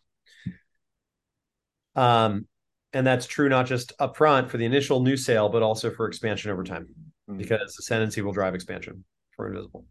That's uh, the first source of uh, dollars into the business is through uh, indirect revenue, not from the client, but from Invisible. And the client would know this in advance. There'd be no conflict of interest. We'd be very transparent about, hey, we're going to pitch our own services where we feel like that's the best way to help. You're not obliged to use them, but this is our, this is the peanut butter and jelly here. The um, the other source is actually equity. Right. It's a fund. It is a um, so there's two ways of funding it, either off a balance sheet. In other words, you end up building an equity portfolio. You underwrite that equity portfolio, it has some value. So let's say you've got a bunch of value in a company that you think is the next Apple, a company you think is the next Amazon, a company you think is the next Google, a company you think is the next Microsoft. Who knows? They could all go bankrupt, right? But this is like you're building an equity portfolio. And once you get to 20 plus clients, you have portfolio diversification working for you. And you can underwrite that portfolio and assign some enterprise value and then invest in that as a fund. But then it probably makes sense to share that risk with LPs. So Ascendency could easily have a fund uh, and use that fund to pay its consultants well Mm. Um, and then those consultants would have equity in the business unit or or shares in the fu- in the fund, uh, depending on how the fund is set up. In other words, they get exposure to the long term upside, but they also ultimately need to get cash and bonuses and benefits and and normal forms of compensation. They will get those, and those will be paid for either by the revenue being brought in indirectly from Invisible or through uh, capital being raised uh, in order to build the equity portfolio. Then over a long period of time, say a 10 year period, that equity portfolio starts to yield. And so you have incredibly lumpy cash flows, but where you get these huge exits that then, um, you know, you then result in cash. The other thing is, I don't want to be dogmatic about equity, um, which is that there are some clients that value equity in the extreme and would just prefer to pay cash. Hmm. And if we are motivated to do the work and if it's a good deal, then why not? Um, McKinsey, Bain, and BCG haven't locked up the whole market.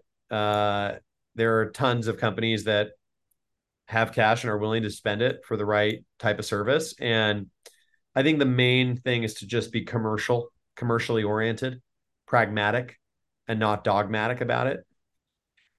The counter positioning here is just that we're willing to do a type of deal that the others are not, which is more aligned. In other words, the interest is aligning with clients. That's the real principle.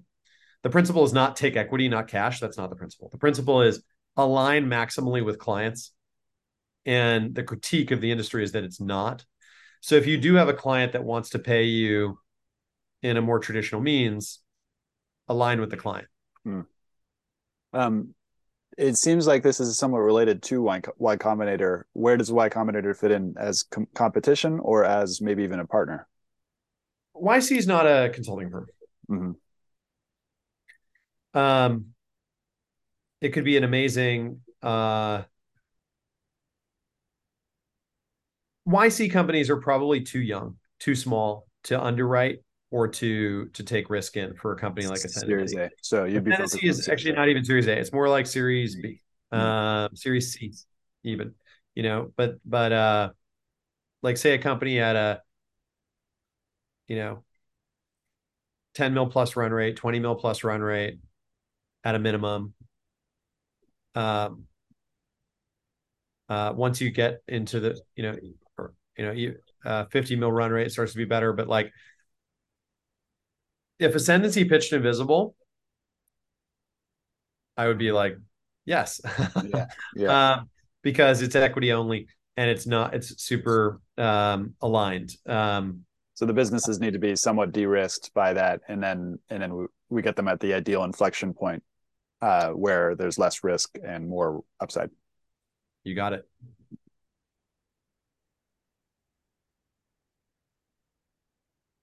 Very cool. So let me look through my notes here. We'll go all the way back up. Um, One last thing to say about ascendency is that you see that this is sort of part of a systematic takedown of the services industry. It's like Accenture has a consulting, a strategy consulting arm. So if you really want to beat the best BPO in the world, you sort of have to develop this capability anyways. Um, if you really want to go after the entire professional services market opportunity, which is six trillion currently, and you not only want to go after that red ocean, you want to go after that blue ocean work that's mm-hmm. currently trapped inside the enterprise. You don't want to limit yourself to just the half a trillion in BPO. You want to go after. You want to go after things holistically, and and and the um the ability to provide value and solve a problem for a client with jujitsu. And also with capoeira. And also with muay thai. And also with krav maga. And also like the point is operations is a martial art. Strategy is a martial art. Knowledge management is a martial art. Research is a martial art the more of these hiring is a martial art the more forms of mm. uh, services excellence you can bring to bear using this these combinations of technology networks aligned business models. The more of a whole is greater than the sum of the parts you get. You're able to just solve a client you're actually able to offer the end-to-end solution the client wants and solve problems because you're not just dealing with like a blunt instrument. You know you have many different ways of, of getting the thing done. Great. So there was a question earlier i had about uh, risk analysis as a service. We could go into that or we could go into unlimited bank. Unlimited financial services is finance. Ultimate bank is the bank. Um, yeah. uh, okay. So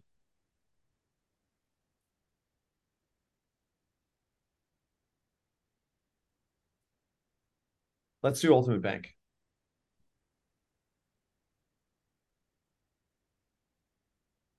Um,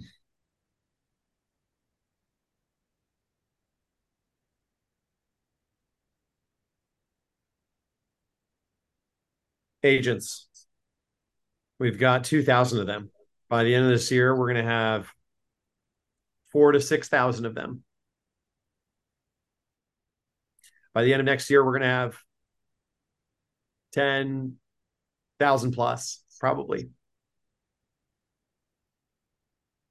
And then just double that number every year, right? And start to have large, large numbers of people all around the world.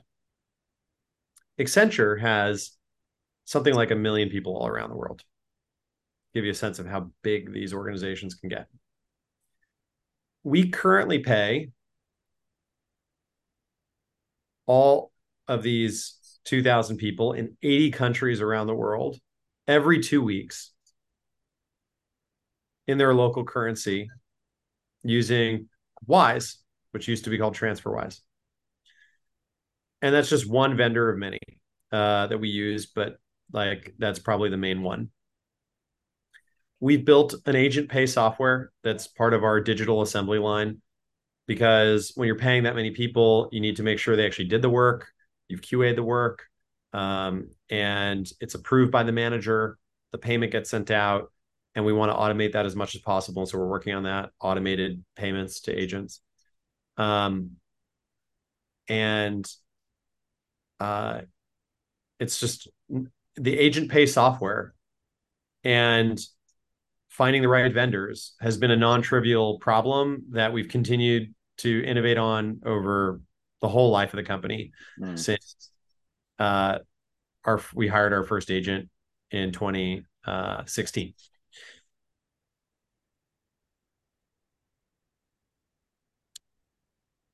Crypto, in theory, should have created a breakthrough here already. I don't know why it hasn't.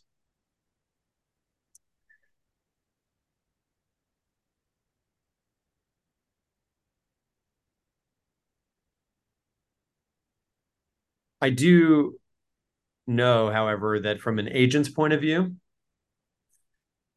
if you're living in Istanbul or Buenos Aires or any country with high inflation, which is basically the whole developing world, you're being punished if you save money. Inflation hits the working class hardest because if currency was sound, you could save money and build generational wealth and pass it on to your children. But if currency is not sound, then even the money you do save gets destroyed through bad policy. It becomes very hard to build wealth, even through conservative um, financial management. Even if you save money and do your best to compound it. Now let's talk about compounding. You and I take this for granted. When Keynes says compounding is the most powerful force in the universe, I think that was Keynes. Hmm. Um, he wrote an essay called The Economic Possibilities of Our Grandchildren, and he calculated hmm. that Sir Francis Drake's capture of the Spanish galleons full of gold, uh, if you apply the right compounding um, math to it, resulted in the exact size of the British Treasury at the time of he, the, the time he wrote the essay. Um, and um, and so he projected forward to the future that there would be enormous growth in material prosperity, and there, there has been. Even at a 7% compounding rate, you double your money every 10 years. But the S&P 500 can do 8 to 20 eh, sorry 8 to 12% over any 20 year period. But that's equity risk. That's a 20 year period. Mm. most people can't lock up their money for 20 years. Mm. so even if you can deliver 7% interest to someone in exchange for locking up their money over time if you can save $5000 at the beginning of your career 40 years later at the end of your career it's $100000 $100,000 hundred thousand dollars in Nairobi is like a million dollars hmm. in New York. Mm. It's the beginnings of generational wealth. So the idea with Ultimate Bank is how do we give our agents a deposit account that holds their payments in US dollars instead of a local currency, or even better than USD, mm. be something that is a basket of currencies, anything that is true, like a much better inflation hedge. The goal, the goal is to give them something that is the best possible inflation hedge so that if their money is just sitting there, it's not being destroyed. And then second, to give them a series of saving and investment products that are communicated clearly and have education and training around them, Mm.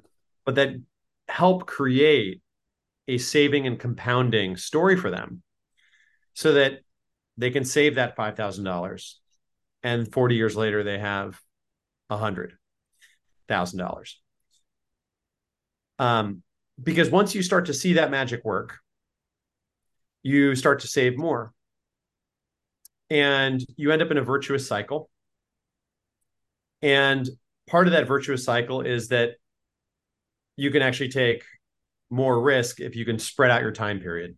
So even just going from um, non-equity instruments to the S&P 500, if you put your money in, say, Vanguard account,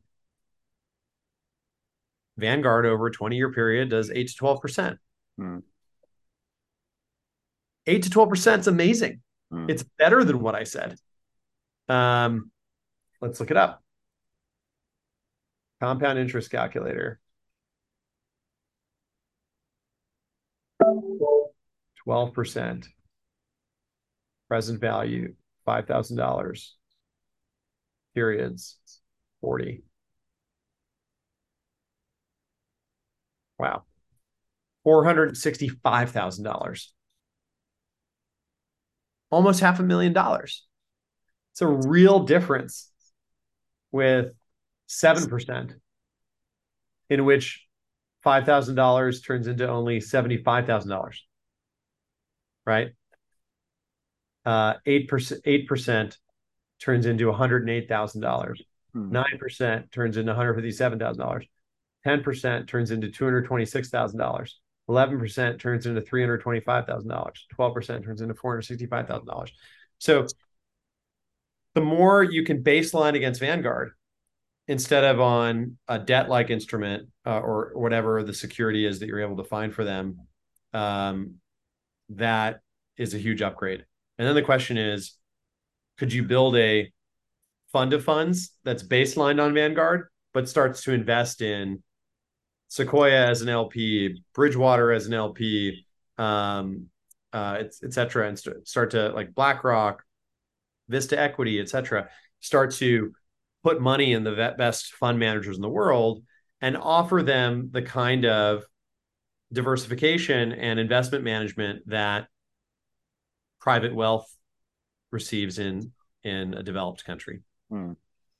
That would be a truly transformative thing for this class um, of the working class in developing countries. So, um, Hmm. so the vision for Ultimate Bank, as it relates to our agents, is not necessarily to build a vertically integrated bank from day one. Hmm. So, Ultimate Bank is a bank that's not a bank. Hmm. The same way Visionary Ventures is a venture fund that's not a venture fund, and Ascendency is a consulting firm that's not a consulting firm. um, this is a bank that's not a bank. There is an increasing amount of banking as a service companies out there Mm. who are willing to provide regulated and compliant infrastructure for you to build on top. The layer on top is the brand, the software, the UI, the UX, um, the training and education, the communities, the network, um, and ultimately the, the client experience and the value prop. The layer below is regulation, compliance, actually holding FDIC secured accounts or whatever whatever the um, whatever the actual accounts are. Um, in the same way that we don't need to create the financial instruments, we can find um, uh, financial products out there that have the right return profile um, mm. over the right lockup period.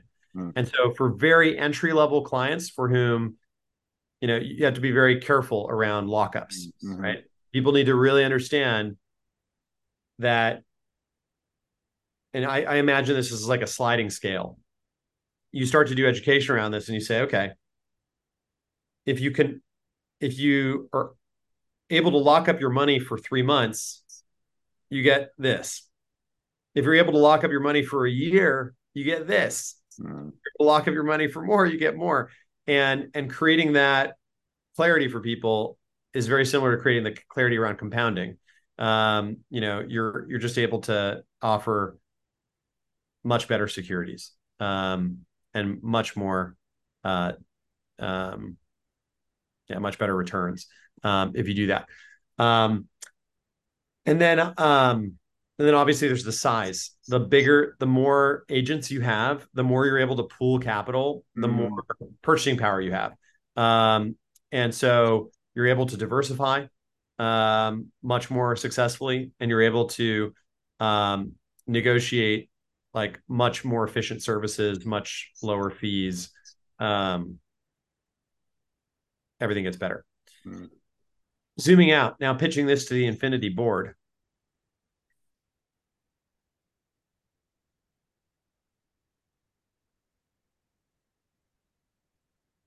How do we make Invisible a better and better business?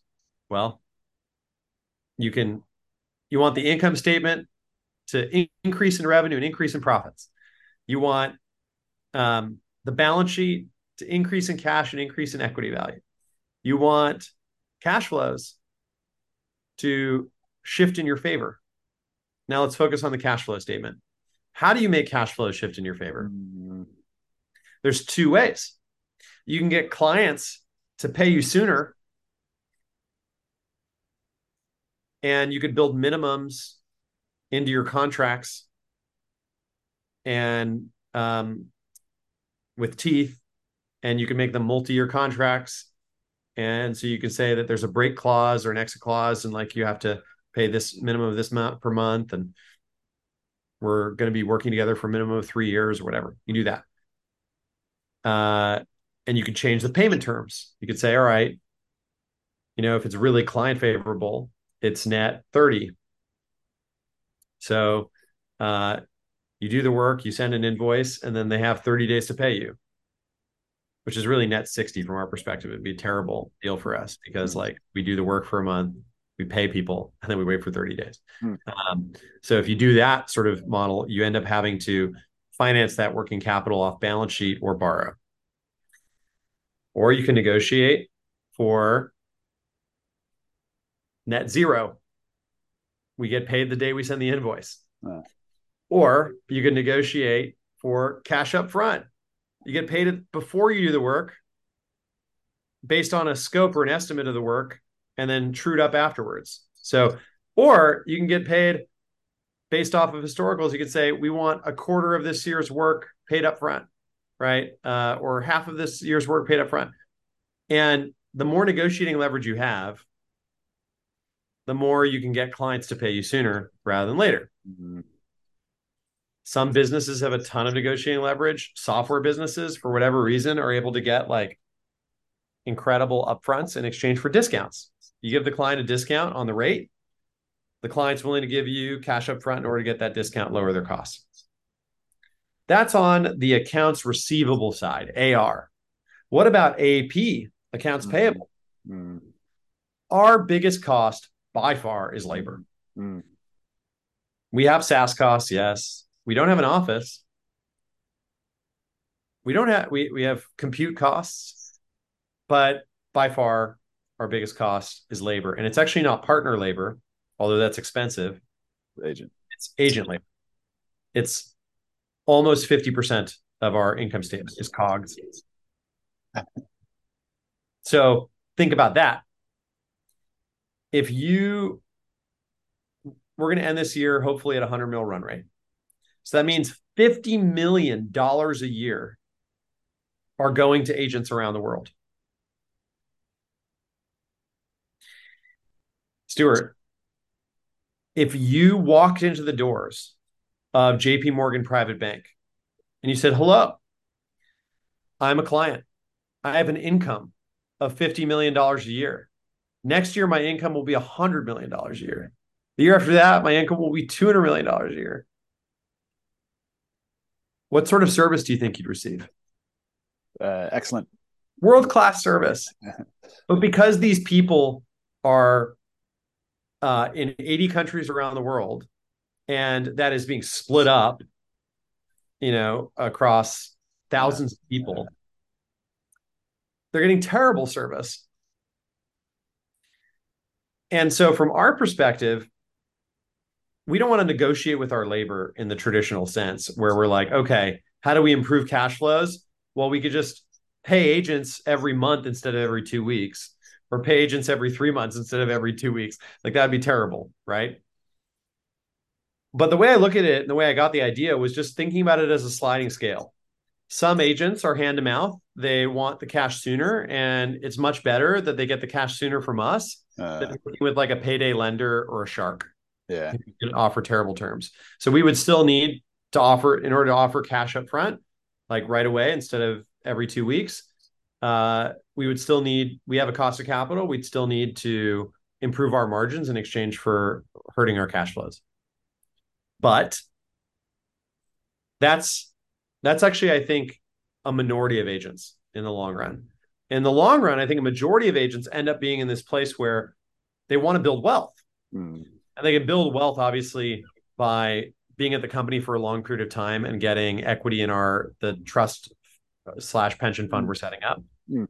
Um, as the company scales to a trillion, we're allocating up to 10% to a, of the equity to a fund for agents, and we're still in the process of setting that up. It's a big lift. Um, but that's like one way you build wealth.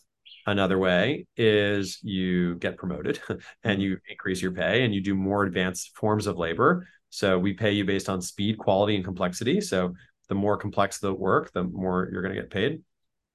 Climb the climb the ranks, basically. Um, participate more and more in like opportunities like our apprentice program to join the partnership, et cetera. We've promoted agents to partners before. But then there's also just good old manage your money well. Hmm. And that is that is one of the things that like it's not just an education problem. If we taught agents everything we know about compound interest hmm. and about fi- financial management, they would still be stuck if they don't have access to the financial products. Yeah. That's beautiful. And um and so the way I look at it is again pitching the board of infinity is how do we build in Helmer's terms a cornered resource? And if you're an agent and you've got a job offer from some normal 20th century BPO and a job offer from Invisible, how do we make it increasingly a no brainer for you to take Invisible's job offer? Um, and one of the ways is you offer three, basically there's three core things that we're we're doing to do that. The first is financial services, and this is Ultimate Bank. You just heard it. Yeah. The second is um, community, networking agents together and building this wonderful global network and this community that can eventually turn into a 21st century trade union. and the third is um, training and education. Uh, which is a separate business unit. I'll, I'll, pitch separately, but basically, we look at our cor- our corporate training program uh, not just as a way to train agents to do work for our clients, hard skills training, but soft skills training, including a full liberal arts education. It's a competitor to Harvard, and um, and we're building knowledge workers for the 21st century. So that is that. Those are the three basic pillars of our agent value prop above and beyond the core economic opportunity to work here. And so again, one one more time, um, financial services and education, uh, community and uh, collective bargaining power, um, uh, unionization, not against the company, but against vendors out there in the world. Uh, and then third, um, uh, training and education, including like, you know, our own corporate university. So, so, um, so, so basically learning, finance, and community. So this is the finance piece. Um, the amazing thing, Stewart, is that if we build this and we build it right, it ultimately ends up being valuable for partners as well.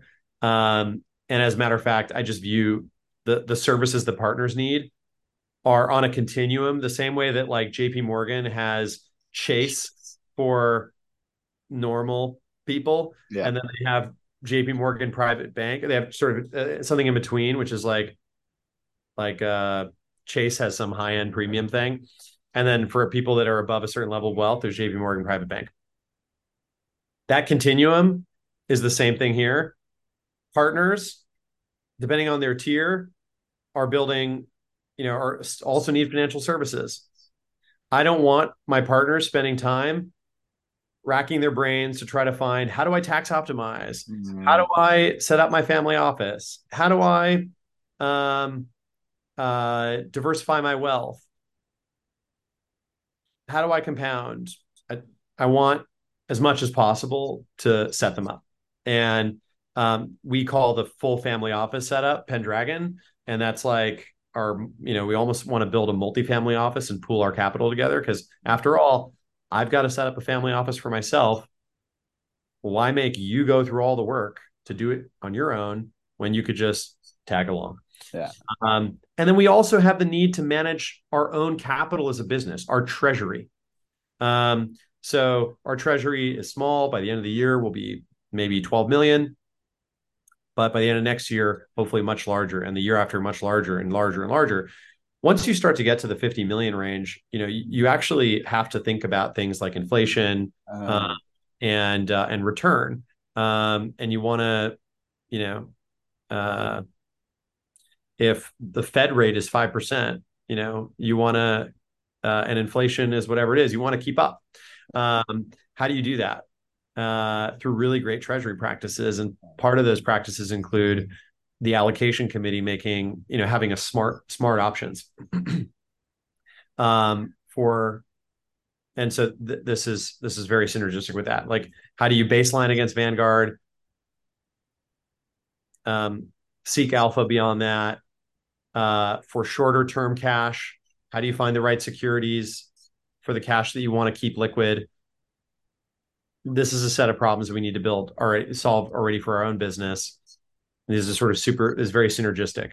Um, so the right again we're looking for a ceo for ultimate bank. The right CEO is a um, uh, already has entrepreneurial experience, uh, is um, financially literate, um, even if they're self-educated, but they they get it, they understand everything I just said, and and and can probably run circles around me, hopefully, Mm. um, and uh, have enough financial industry expertise to like go through the exercise of building a bank even if it's just a virtual bank at first on top of banking as a service but building the brand and and and uh, the financial products and the financial education around those products. And the ultimate service journey for the the agents and then also the ability to think about how that continuum works as somebody goes from being a totally entry level person to having a small amount of wealth, a medium sized amount of wealth, a large amount of wealth, a very large amount of wealth, um, and how the need for different financial services grows over time. Um, and doing this in a worldwide format where you've got um, people in different countries with very different need sets. Um, our attitude is always to uh, not build where we can buy. In other words, the goal is not to compete. To quote Peter Thiel, competition is for losers. Um, so we don't want to build a vertically integrated bank if there's a better banking as a service option. In the same way, we don't want to create a financial product if we can find a financial product that can deliver the same value. Um, the, goal is really, the goal is really just to, again, it's very similar to the invisible thesis. How do you provide an end to end solution that stitches together and integrates all these things into something that has never existed before? Brilliant. in order to build a corner resource. Again, think of it from the partner's perspective. You could leave, but like Ultimate Bank is managing your money so well. Like, you know, why would you leave? And that's by the way an interesting question. It's like, you know, it's uh you would you it's not actually a form of lock-in in the sense that like um Coercive. yeah, yeah, like you you'll be able to leave you still have access to your funds and, and you'll still be an ultimate bank client if you leave. This is a commercialization opportunity. Ultimately, Ultimate Bank will ultimately Ultimate Bank will um, uh, commercialize and offer its services to other companies and other people in the world. Um, but uh, the same way that like, you know, you don't need to have a MacBook in order to have an iPhone. It just it's going to interoperate better. That's cool. This is great. Yeah. I got to go to yoga. Yeah. Uh, but um, I'm not in a rush, but but I, I hope it was valuable and thank you so much for doing it. Sure, absolutely. Let me give you one more thing. You're talking about the labor unions, and it's really funny. You may not be aware of this, but in Lombardy, uh, in Italy, uh, the first time a university started, the reason why we call it a university isn't because of uh, uh universal; it's because of union. They all, all the people were uh, in the dormant or living separately, and they all started to band together in order to get better deals on rent and other things. That was the start of a university. Was uh, was labor unions. Fascinating. Yep. Fascinating. Wow. I love that you know that.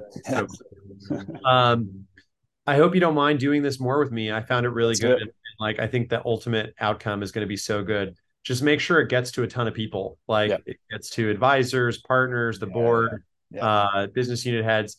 And I think that, like, hearing me pitch Everest, hearing me pitch uh, Foundation, hearing me pitch Realm, like, there's so many, so many that I haven't pitched yet. So, um, and I'll put it all into one Notion document. People will be people will be like literally mind blown. They're like, wait, he's pitching sales as a service. He's pitching uh, um, um, CS as a service. Like these, you know, they'll be like, I've never heard of Unstoppable before. What's that? yeah, totally right. down. Have a great class. Hey, bye. See ya. Hey, thanks for tuning into Plain Sight, presented by Invisible. If you liked what you heard, be sure to hit the subscribe button and consider sharing with your network. If you're interested in learning more about how Invisible helps teams cut costs and scale, visit our website at invisible.co. See you next time.